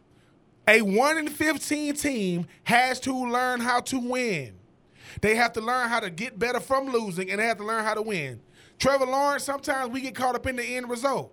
He had 330 something. Yo, he had three touchdowns. He also had three picks. So it is just one game, and I know that everybody thought it's the Texans. Mm-mm. They better get used to saying it's the Jaguars because it's going to take some time. And listen, that, that the AFC South did not look good all weekend. I mean, I know we ain't talking about the Titans today, but they got the hell beat out them too by Arizona, and they got Julio Jones. Didn't matter. I mean, and the Colts, they struggle. So I, I, think when you start talking about this division, it, it is up for grabs. But BJ, 51 times for a rookie quarterback in his first career start is not good. His body will not hold up because it's not so much the sacks, it's the hits. He got he got hit a lot yesterday, so I credit him a lot for being being a guy that's very tough. He's only missed a game because of you know COVID, you know, uh, you know, uh, uh, getting COVID last year, you know, in 2020. But it's gonna take a while for Urban Meyer to understand that you're not your your your resume that got you to this point. It's over with. It's done with. Finito. You got to start from scratch. So yeah, it, it is just one game. But if the Texas shows you anything, that a veteran quarterback against a rookie quarterback usually bodes well for the veteran. And again, still a lot of football left for Urban Meyer. But as you said, your feature back thousand yard rusher had five catch five uh, attempts running the football uh, yesterday. That's not has been that's not dedication to trying to run the football. And as you said, 51 times a game for Trevor Lawrence. I, I said this about young Matt Ryan, BJ. If you remember, the Falcons threw the ball over 40 times with young Matt Ryan. They lost. I mean, it was it was almost a certainty. And you could say, well, they were losing. I understand that, but you realize you don't have to throw it so much before you're losing uh, in, in, in the ball game. And I think that to me is the the identity. You say, well, the game plan. Look, can't have Trevor Lawrence throwing it 50 times a game and expect to to win. I I, just, I, I agree with Ben. I think a young quarterback limit the amount of big time decisions he's got to make throwing the football. You'll see those interception numbers come down, uh, BJ, from from three picks to hopefully you know maybe one uh, if if you're still talking about his rookie season and, and make some smarter decisions with the football. But yeah, just dropping back and slinging it with the offensive line, you've got not a good recipe for success. We've got a lot to get to in the final hour of the program. We'll get to the good, the bad, and the downright ugly from the college football weekend. We'll look at the weekend that was in the SEC. Also, Matt Smith, SouthernPigskin.com, will join us, and uh, we'll talk some college football with him. It is three and out all across the Southern Pigskin Radio Network, streaming live, ESPNCoastal.com. Final hour of three and out here on this Monday afternoon. Glad you are with us. Thanks for making us a part of your day. We're streaming live as well, espncoastal.com. You can also catch us live streaming on Facebook, Twitter, YouTube. Go to our YouTube channel at ESPN Coastal. Uh, hit that uh, subscribe button. You'll know every time Three and Out is live, and you can catch us that way as well. We'll hear from Matt Smith here in the final hour of the program, talking college football. We'll talk some SEC football specifically coming up in just a little bit. But, guys, time for a segment we like to do here at this time every Monday the good, the bad, and the ugly from the week that was, and there's plenty of all of that uh, to get to. What was the good here from this past college football Saturday? Yeah, I think you start with Oregon. I mean, for for seasons now in college football, it's been can the Pac-12 produce a contender? Can the Pac-12, you know, win some games nationally? Can the Pac-12 grab some headlines? Oregon went to Ohio State, controlled that game, managed that game, and won that game in fairly convincing fashion. I mean, you're not going to go and blow out Ohio State, but in terms of kind of being the team that dictates tempo, Oregon won that game and and I think won it convincingly. And Ben, you mentioned this earlier. Kayvon Thibodeaux didn't even play. I mean, the guy for Oregon who might be the number one overall draft pick in in in 2022 didn't even play. Anthony Brown did a really nice job. You were able to run the football uh, defensively. You gave up a lot of yards through the air, but in the red zone when it mattered, you made enough plays. I think you have to look at Oregon as one of the national contenders right now. When you talk about Alabama, when you talk about Georgia, I think it's then Oregon when you say, hey, who, you know, Oklahoma didn't look great in week one against Tulane. So give Oregon a ton of credit for going to Ohio State winning that game the way they did. I also say Arkansas. Arkansas and Texas have a rivalry that dates back to the 1800s. Long stretches of that rivalry have been dominated by Texas. Hey, guess what, Texas? You're coming over to the SEC. Here's your unofficial welcome. You get beat down by Arkansas. Great atmosphere in Fayetteville. Great win for Sam Pittman. They run the football. That was a statement victory for Arkansas. And then, Ben, I'm going to talk about your quarterback, your backup quarterback at Florida, Anthony Richardson. More highlights on Saturday through two games now. And granted, we're talking about limited limited reps. Anthony Richardson is averaging 17 and a half yards per pass attempt, 32 yards per pass completion, and 25 yards per rush. This guy is a big play, a home run waiting to happen. So keep an eye on him. Florida, Alabama this weekend. How will Anthony Richardson be used? The good for me is Stetson Bennett, and and it, and it, and, it, and, you, and, you, can't say enough about him because of the circumstance. Yes, he was expected to go. Georgia's going to win the football game, but the fact that he got the offense on track and they still haven't found a way to run the football, the hardest thing to do is to come off the bench when you have gotten any reps. I don't care where it's at. Stetson Bennett understands. Supposed to be. Think about it. They, they didn't want him last year. They wanted Jamie Newman. They wanted JT. Hey, come in, Stetson. What's up? We need you to go out there and keep us afloat. JT Daniels gets comes back. I appreciate it, Stetson. Never to be seen from or heard from again. JT Daniels gets hurt again. Hey, Stetson. You know, hey Carson. Yeah, tell Stetson to come here. Come here, man. I need you to come do it again. Through 12 passes, you know, it's a five of them for touchdown, almost 300 yards. I'm sorry, I guess a UAB team that's going to be really, really good in that conference and competing, you know, to go to bowl games. Stetson Bennett is underappreciated because of who he is, not what he is doing. Five touchdowns and five touchdowns. And I know anybody, isn't it funny how people say anybody could have did it? No, anybody couldn't have done it. You know who couldn't have done it? Carson Beck, because they wouldn't even let him play. And he's been on the team. So Stetson Bennett was the good for me. And another thing, BJ, I mean, I know we go. It, listen, Jacksonville State, because you're doing it for something bigger than yourself. We always talk about is college football or not, right? Well, it is. Jacksonville State is a team that I guarantee you, Florida State is their barometer every single year because they put them on the schedule. And you know they played them. They played them. You know, I, I, know we're gonna get to the bad and to the ugly, but shout out to Jacksonville State, man, for finding a way to get it. Florida State don't understand how big of a brand they are, and Jacksonville State understands even when we beat big brands. I mean, uh, I, am sorry, BJ, I didn't know that Jacksonville State wasn't wasn't in Alabama until you told me. I thought it was in Jacksonville. Like that's a quick flight. no, that would be JU. Jacksonville State is in Alabama. So sorry, you know. But yeah, but shout out to them Jacksonville State boys. But shout out to to Stetson Bennett, and I do agree, BJ. You know, Arkansas, they're always scratching and clawing, man. And they didn't beat Texas. They dominated Texas. It was Texas Longhorns. We're back. Oh, they got Steve Sarkisian. Who cares? You know, and I and, and, for those who don't know, that is a long rivalry. I mean, Arkansas and Texas been playing each other for a long time. So shout out to them Razorbacks, man, for getting a big, dominant victory against them boys from Austin. Yeah, the good definitely Arkansas, good win for them. Uh, at the end of the day, uh, beating their longtime uh, big rival Texas right before Texas is you know starting to think about coming into the SEC here. Arkansas gives them a dose of reality. Hey, remember, aha, we were picked seventh in the West. Welcome welcome to uh, to to the SEC. No, I thought that was a great uh, win uh, for for Arkansas. Definitely the good from the weekend. Now to the bad. What was bad this uh, this weekend, BJ and Ben? Yeah, I think I'm going to talk about Iowa State here. Uh, Iowa State, this was supposed to be their season, right? You had the momentum last year of going to the Fiesta Bowl, finishing in the top 10. Some of the polls, your preseason top five, top six. And this is a team that has not been a traditional power. You know, Iowa State has had some good teams, but not a traditional power. This was going to be your year. This was going to be the season. Could you make a run at the college football playoff? Beat Oklahoma, you might be in the playoff. That's what everybody was saying. Well, you just lost at home by double digits to your arch rival in a game where you did not play well and Iowa controlled it. You lose by 10. Uh, you know, last year when you had the spotlight on you early, you lost to Louisiana at home. Now you lose to Iowa State by 10. Uh, a lot of guys who are going to play in the NFL on this team. Again, people thought this was your season, and in a rivalry series where you've been dominated by Iowa, that continued. No different. Iowa continues to have your number. Uh, you lose at home, double digits. You only had three points. Like, I'm looking at that game going, when is Iowa State going to pick it up? And they weren't able to get it together. So I think the bad, given what the expectations were, I think I'm going with Iowa State. Man, I mean, I hate to do this because I know, I know, I mean, I really, really like like this team, I like this coach. I got to go with Georgia Southern. I mean, it's it's just it's not. I understand that you know you had a lot of turmoil you know in the offseason as far as like who's going to be the quarterback. Tomlin, you know, gets uh suspended for the first two games, not there, but it hasn't been close. Like you guys just haven't been themselves. I Georgia Southern is known for you know really really good defense and and, and just giving you an offense that give you fits with that option, and they haven't been a way to find you know haven't been able to find that rhythm. I mean, BJ did this is.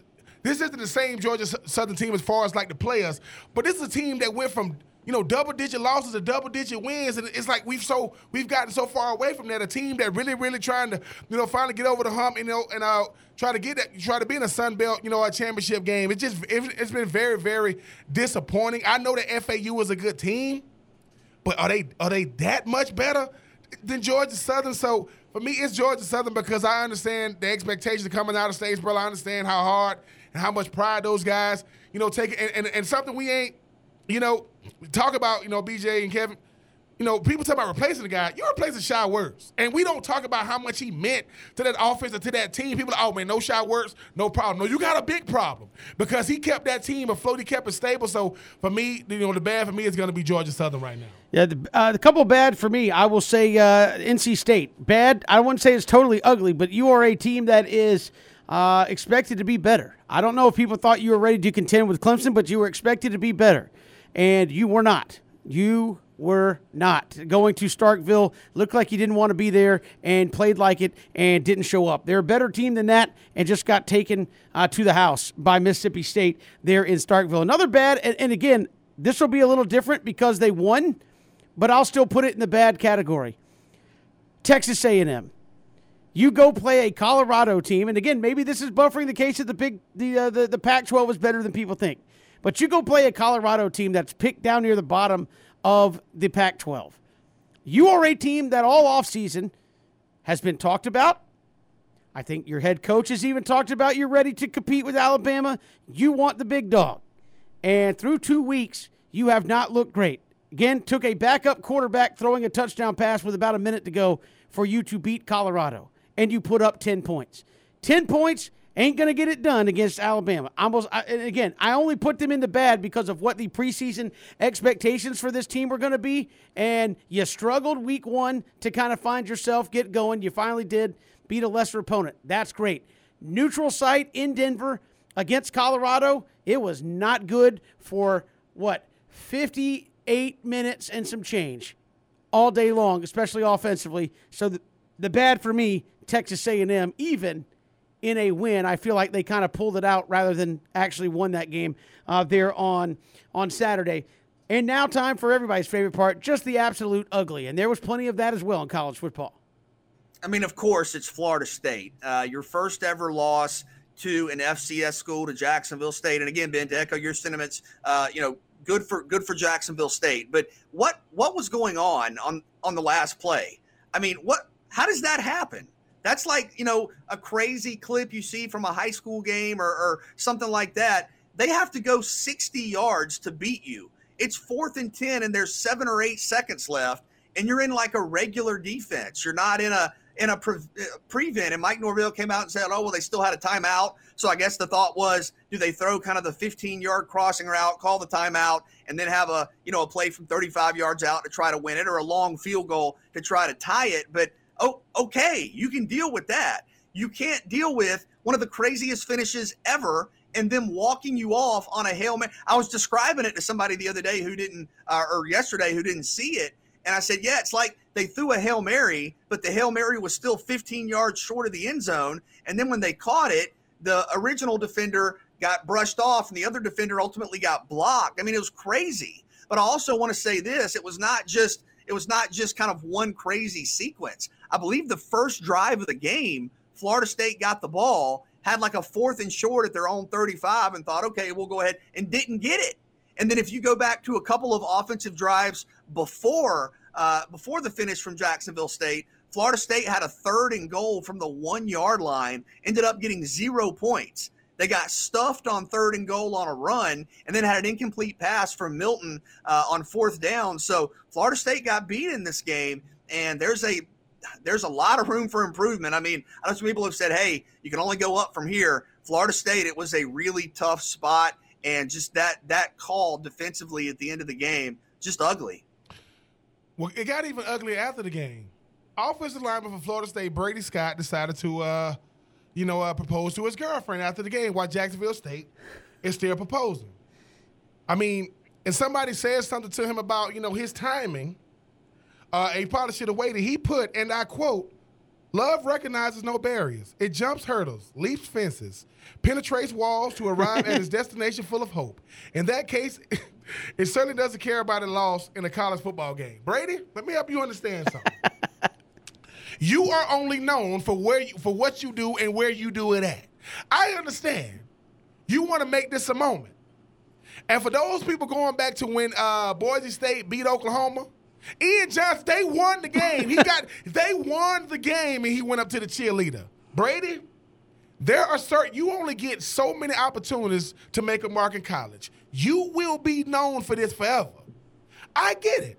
You know, you like you, you telling your friends, "Hey, fella, listen. After we win, he's the love of his after, life. Listen, after we win, I'm gonna ask her." They said, "Well, what if we lose?" I'm still gonna ask her, Brady. Listen to me.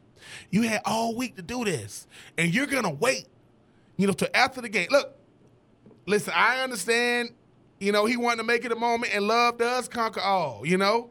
I'm just saying.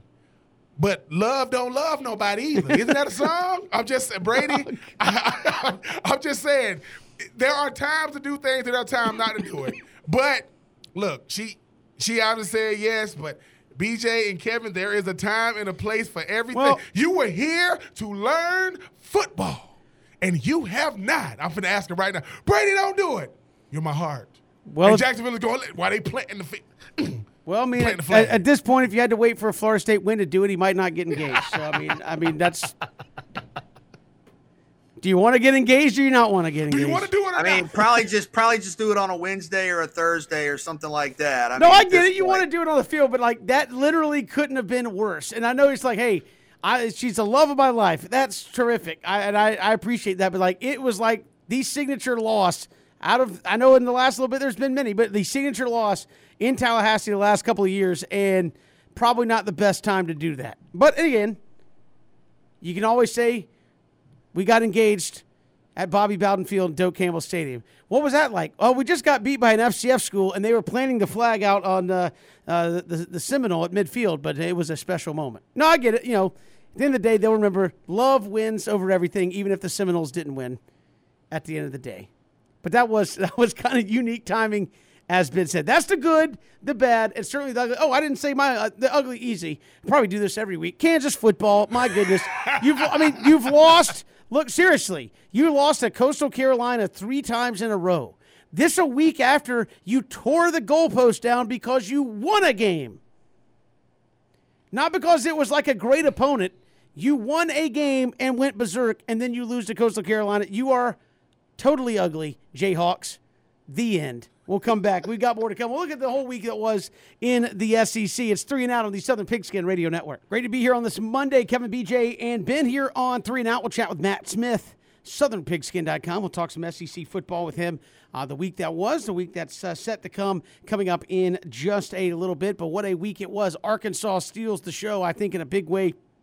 Uh, BJ and Ben in the SEC this week, beating Texas, soon to be member of the SEC, and really laying it on them. Like 300 yards rushing. That is just a straight beatdown when you talk about physical football and what uh, they were able to do with that, that Texas football program.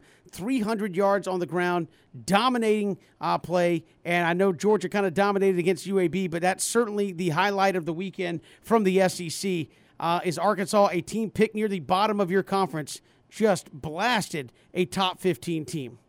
Yeah, and it was the welcome to the SEC. Okay, this is what you guys want. Here you go. And Sam Pittman's done a great job. Uh, you know, did a good job last year. Uh, had had Arkansas kind of playing above what the expectations were, and then you couple the opener where they look good with what happened against Texas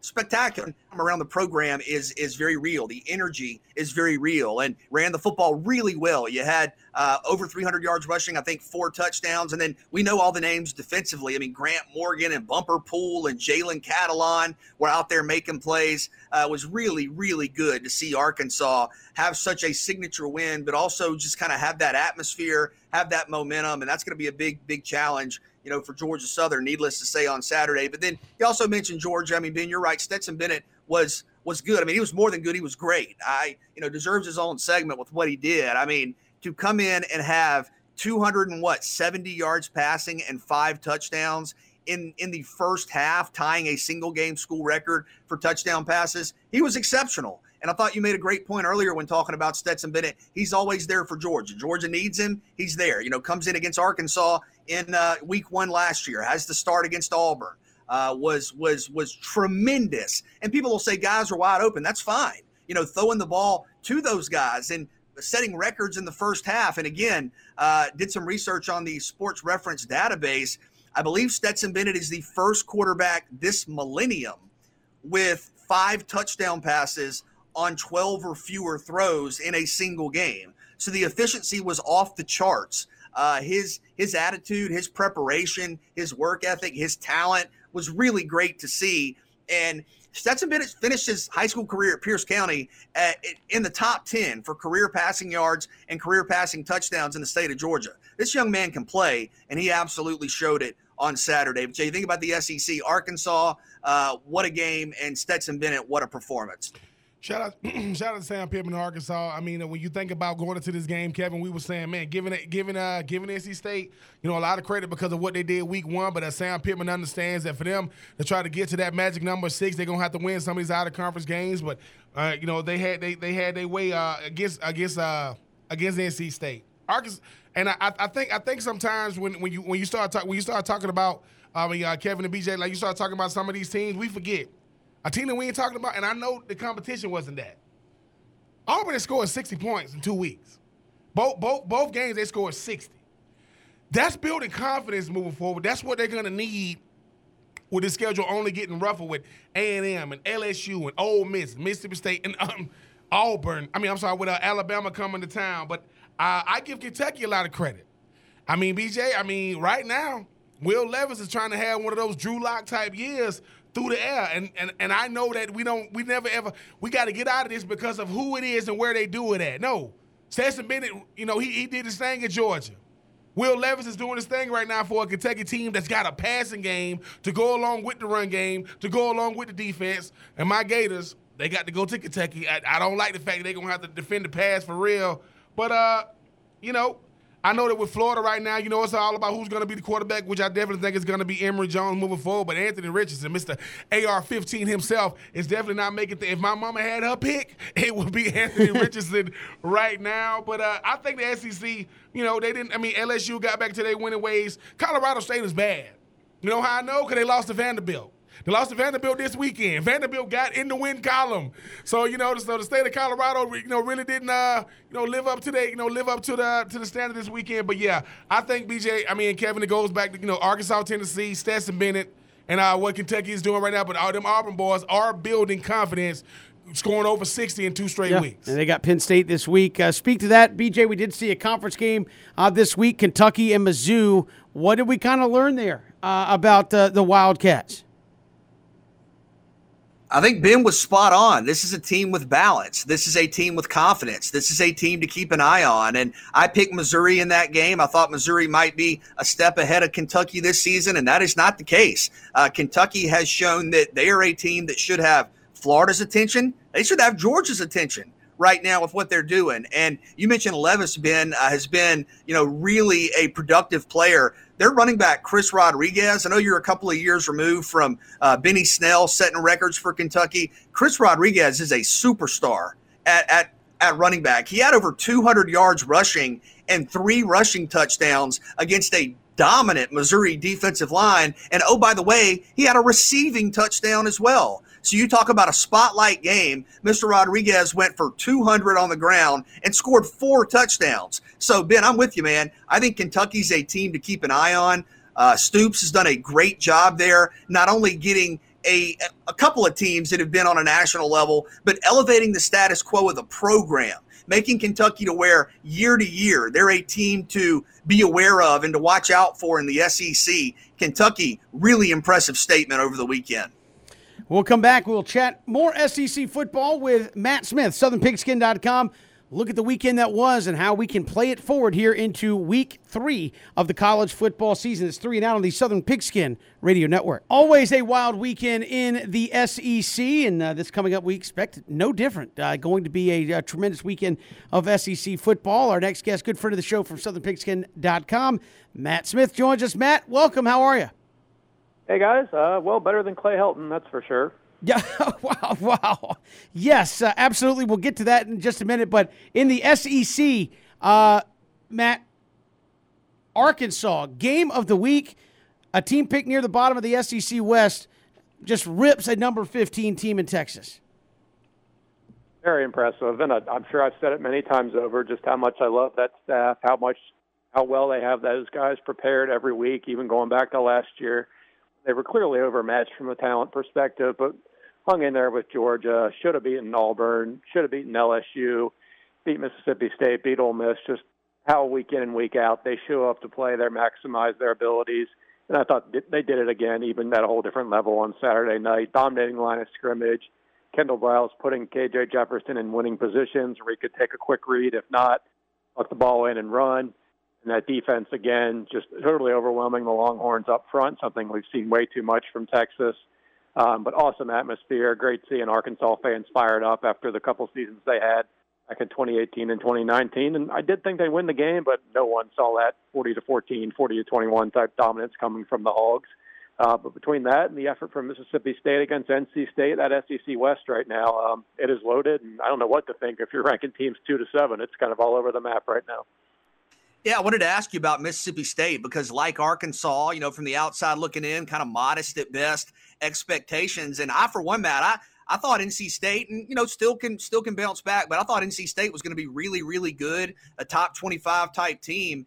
And Mississippi State had a really interesting opener. Could have lost that game easily to Louisiana Tech. Uh, what was the difference for them? I know opened the game with a hundred-yard kickoff return for a touchdown, but and how big of a win can that be for Mississippi State moving forward?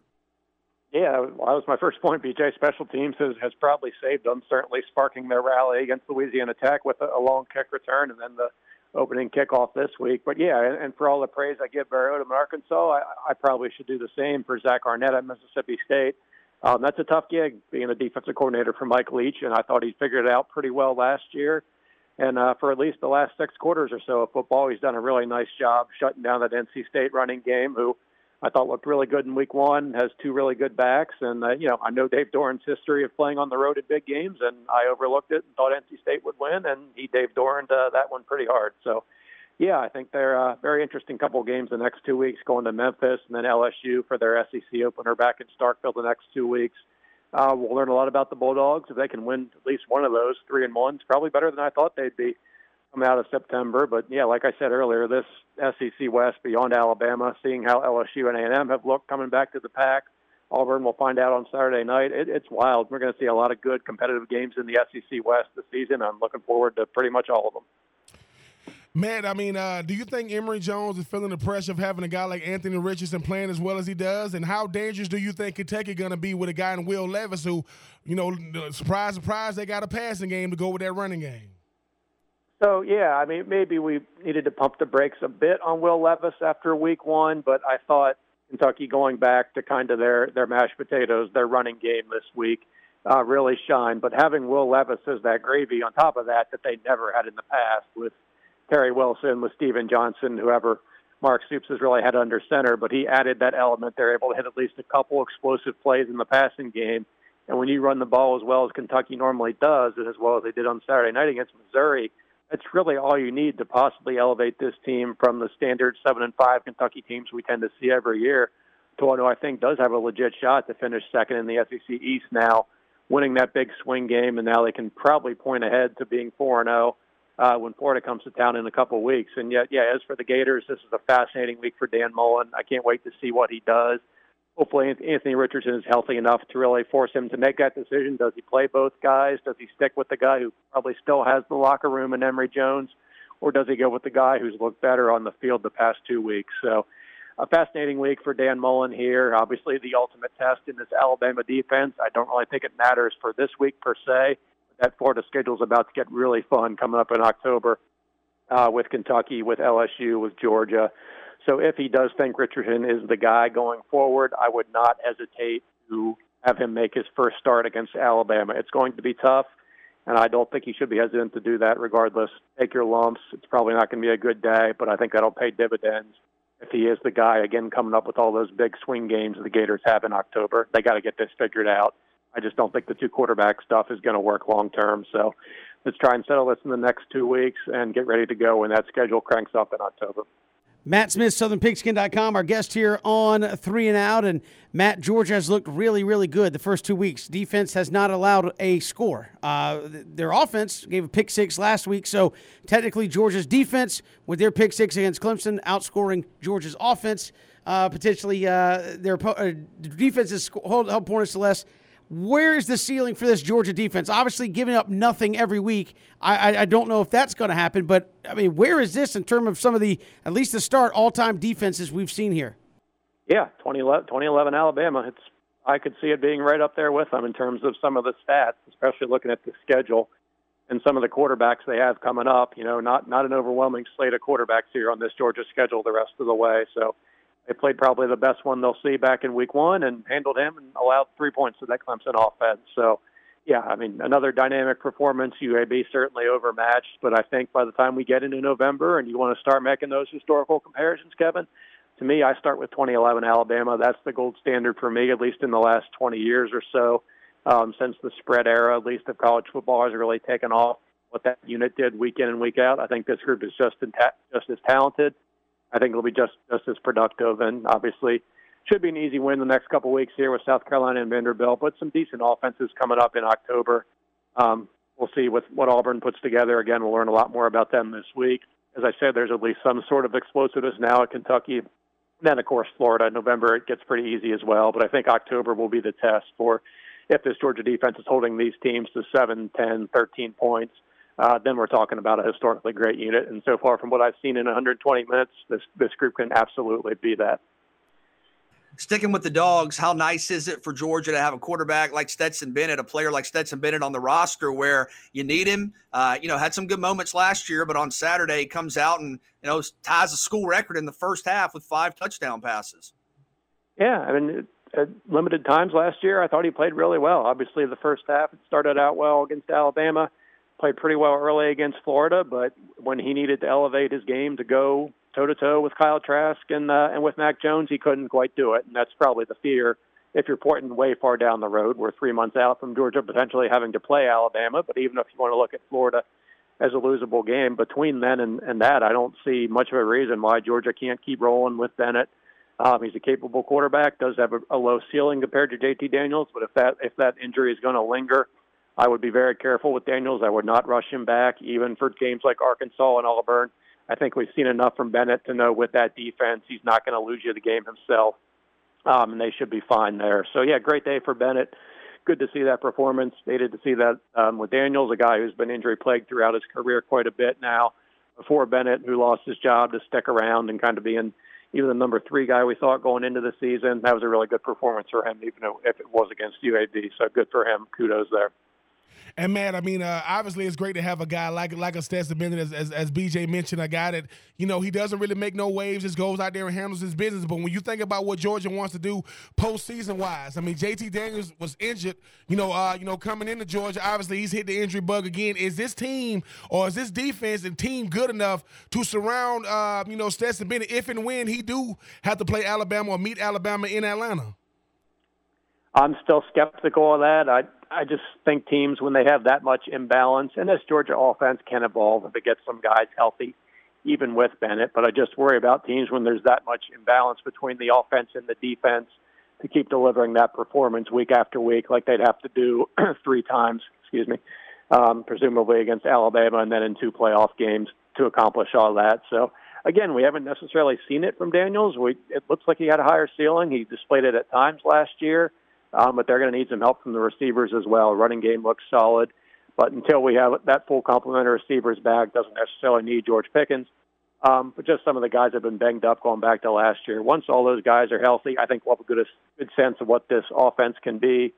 And for now, I do think they'll need Daniels to be able to win that first national title in 40 years. Uh, but again, we've seen limited offenses win national titles. They're usually coached by Nick Saban, going back to 2011 Alabama. Um, but I'd be skeptical to, to say this streak can end for Georgia with Bennett.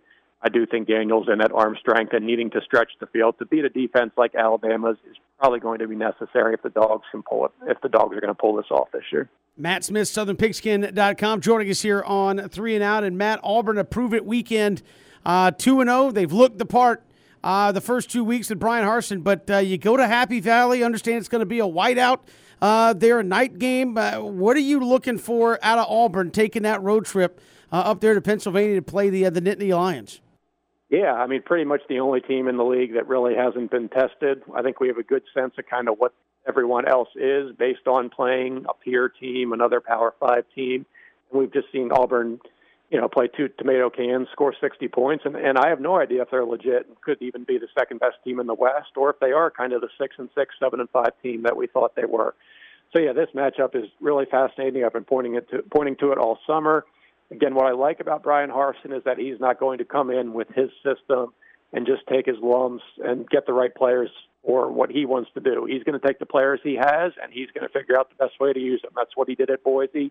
He had to be a run heavy offense one year. He did that. If it was going to be a pass heavy offense the next year because he had a better quarterback, he did that. And this Auburn running game looks really good with Tank Bigsby, with a young guy like Jarquez Hunter emerging. You have a veteran quarterback in Bo Nix who's played in in Kyle Field, in Bryant Denny Stadium, in the Swamp. Um, I don't think he's going to be intimidated. That's as unique of an atmosphere as there is in college football, though, at night at State College. But again, I think that experience of Nix, packing your running game on the road, hard to really comment on the defense. Again, not playing anybody yet, but I'm fascinated by that matchup. But I'm kind of bullish on Auburn this week, again, just because of that experience and because of that running game, pretty solid offensive line. I think they can capitalize on uh, some opportunities that Wisconsin failed to do a couple weeks back in their close loss to Penn State. So, yeah, game of the week for me. Again, I just don't think Florida can hang around enough for that game to be competitive into the second half. So, must see game for me this week is going to be that one Saturday night up in Happy Valley. Matt, finally wanted to ask you about your alma mater, Notre Dame. Uh, that that Florida State game was tight. Obviously, that win looks a lot different now. Uh, even if there were concerns, Florida State losing to Jacksonville State, and then Notre Dame wins. You're two and zero, oh, but you but you have to come back or finish off Toledo. I mean, is this a potential national contender if they put it all together, or is Notre Dame maybe a little overrated at this point? Yeah, I think they're going to be an entertaining product from week to week. You know, I think they've really stabilized over the past couple of years, particularly defensively under Clark Lea. But this is a much different defense. They're going to be more aggressive, probably get more sacks, get more turnovers, but that comes with allowing a lot more chunk plays, and we've seen them get burnt in each of the last two games. So I just think this team from week to week, it would not surprise me if they, they play Cincinnati in a couple of weeks, if they win that game by three touchdowns, turn around and go into Blacksburg at night and are just a complete mess and lose that game by three touchdowns. I think that's going to be that kind of year for Notre Dame again, an entertaining product. I thought last year at times they were pretty boring for the most part. Squeaked out a win against Louisville. Um, just kind of, you know, would put everything uh, get an early lead and then kind of shut it down, use their running game. That's not this Notre Dame team. They're going to allow a lot of explosive plays, probably create a lot more explosive plays um, because they can't rely on that running game so much. So that stretch they have coming up here, uh, Wisconsin, Cincinnati, Virginia Tech, USC, Carolina, that's just going to be fun football. They're not going to win all of them. They'll probably lose at least one, more likely than not two. Um, still a capable team. I think who could beat anybody outside of maybe Alabama or Georgia in the in the country. But again, if they lose to Purdue this week, that wouldn't shock me either. So, for what Notre Dame has been the last couple of years, I think they've moved into a kind of a high ceiling, low floor type of team, uh, where you just don't know what you're going to get from one week to the next. Matt Smith, SouthernPigskin.com. Our guest, Matt, you mentioned it at the beginning, so 30 seconds before uh, we let you go. Clay Helton out at Southern Cal, fired here after two ball games. Should SEC? Should there be some SEC fan bases worried that uh, their head coach might be getting a phone call from the Trojans? Yeah, well, Ole Miss fans are perpetually worried because they're Ole Miss fans, and that's just the way they're uh, they're raised to be. So I get the natural worry there. I don't think they have anything to worry about, but you never know, and I wouldn't be surprised if there's at least a phone call made there uh, to Mr. Kiffin. But in terms of realistic candidates, I think Mario Cristobal stirred himself well this weekend. Make a call up there. I'm sure James Franklin name name will be mentioned maybe a fallback, a guy like Jay, Vornet, Jay Norvell, who's doing really good things at Nevada. So interesting to see how it all plays out. But if you're talking about Ole Miss fans, I think they'll be okay. But because of who they are in the history of Ole Miss football, I'm sure they're uh, a little bit terrified here today that that is now open. Matt Smith, always a pleasure, man. We'll talk to you soon. Thanks so much. See you, boys. Thanks. Appreciate it. Matt Smith, SouthernPigskin.com. We'll come back with more three and out on the Southern Pigskin Radio Network. Good to have you here on this Monday, Kevin, BJ, and Ben. Again, yes, that breaking news. We talked about it with Matt Smith there at the end. Two games into the season, and Clay Helton is done uh, at Southern Cal. BJ and uh, Ben, we talked about that. Obviously, Lane Kiffin with ties to that. But uh, where do you think, and we got about two minutes left or so here, where do you think Southern Cal is right now in terms of a job, a gig? I know people say, well, it's Los Angeles. Oh, okay uh, in terms of getting it done. They've run through their share of coaches the last handful of years. Uh, they are obviously looking up at Stanford, who they just lost to. Uh, obviously, Oregon doing what they're doing. I mean, where do you see this Southern Cal job right now uh, that used to be one of the kind of crown jewel gigs of college football? I still think it is. I still think it's a tier one job, and I think there's room for immediate success, right? Like the Pac-12 has has your Oregon's, and you know you've seen Washington make a run, but for the most part, there's not this three or four team sort of dominance at the top where you don't feel like you can move up, contend for championships. But you're one of the iconic names in the history of college football. That doesn't change because you have a few bad years or even even a couple of decades, you know, since Pete Carroll. That doesn't that doesn't change. And you know, California high school football is elite. You're right there in LA. You think about an era of uh, name, image, likeness. I mean, you have a brand as big as just about anybody. I still think it's a top job, and I think they will have you know very high profile candidates. Absolutely. I mean, at the end of the day, every every every assistant coach wants to have an opportunity to be a head coach. USC is still one of the premier schools. That Kevin, something you said, you in the Pac-12, that's really trying to figure out who's their alpha dog right now. With UCLA playing better and Oregon playing better, I think if you get the right guy in there, they can start winning immediately. Again, going to be interesting to see what happens and who are some of the names that come out for that job. And uh, you think about some of the names that we would normally mention. It's like, would you mention a, a Jimbo Fisher and some of those guys, a Brian? I mean, these are guys that are already at kind of top notch jobs already, BJ. So I'm kind of interested to see uh, what it's going to be. Yeah, Matt mentioned Mario Cristobal at Oregon. You know, has, has had a lot of success. You know, potentially a name to watch there. It seems like James Franklin whenever there's an opening, but I think some of the names Matt mentioned wouldn't surprise me if Cristobal is a top candidate. Again, appreciate Matt Smith joining us here in the final hour of the program. Also, Brooks Austin, Dawgs Daily on SI for joining us here on the show as well. If you missed any portion of the show, ESPNCoastal.com, uh, Apple Podcast, Spotify, go to our YouTube page, and you can get a podcasted version of the show each day. We'll see you tomorrow right here on Three and Out.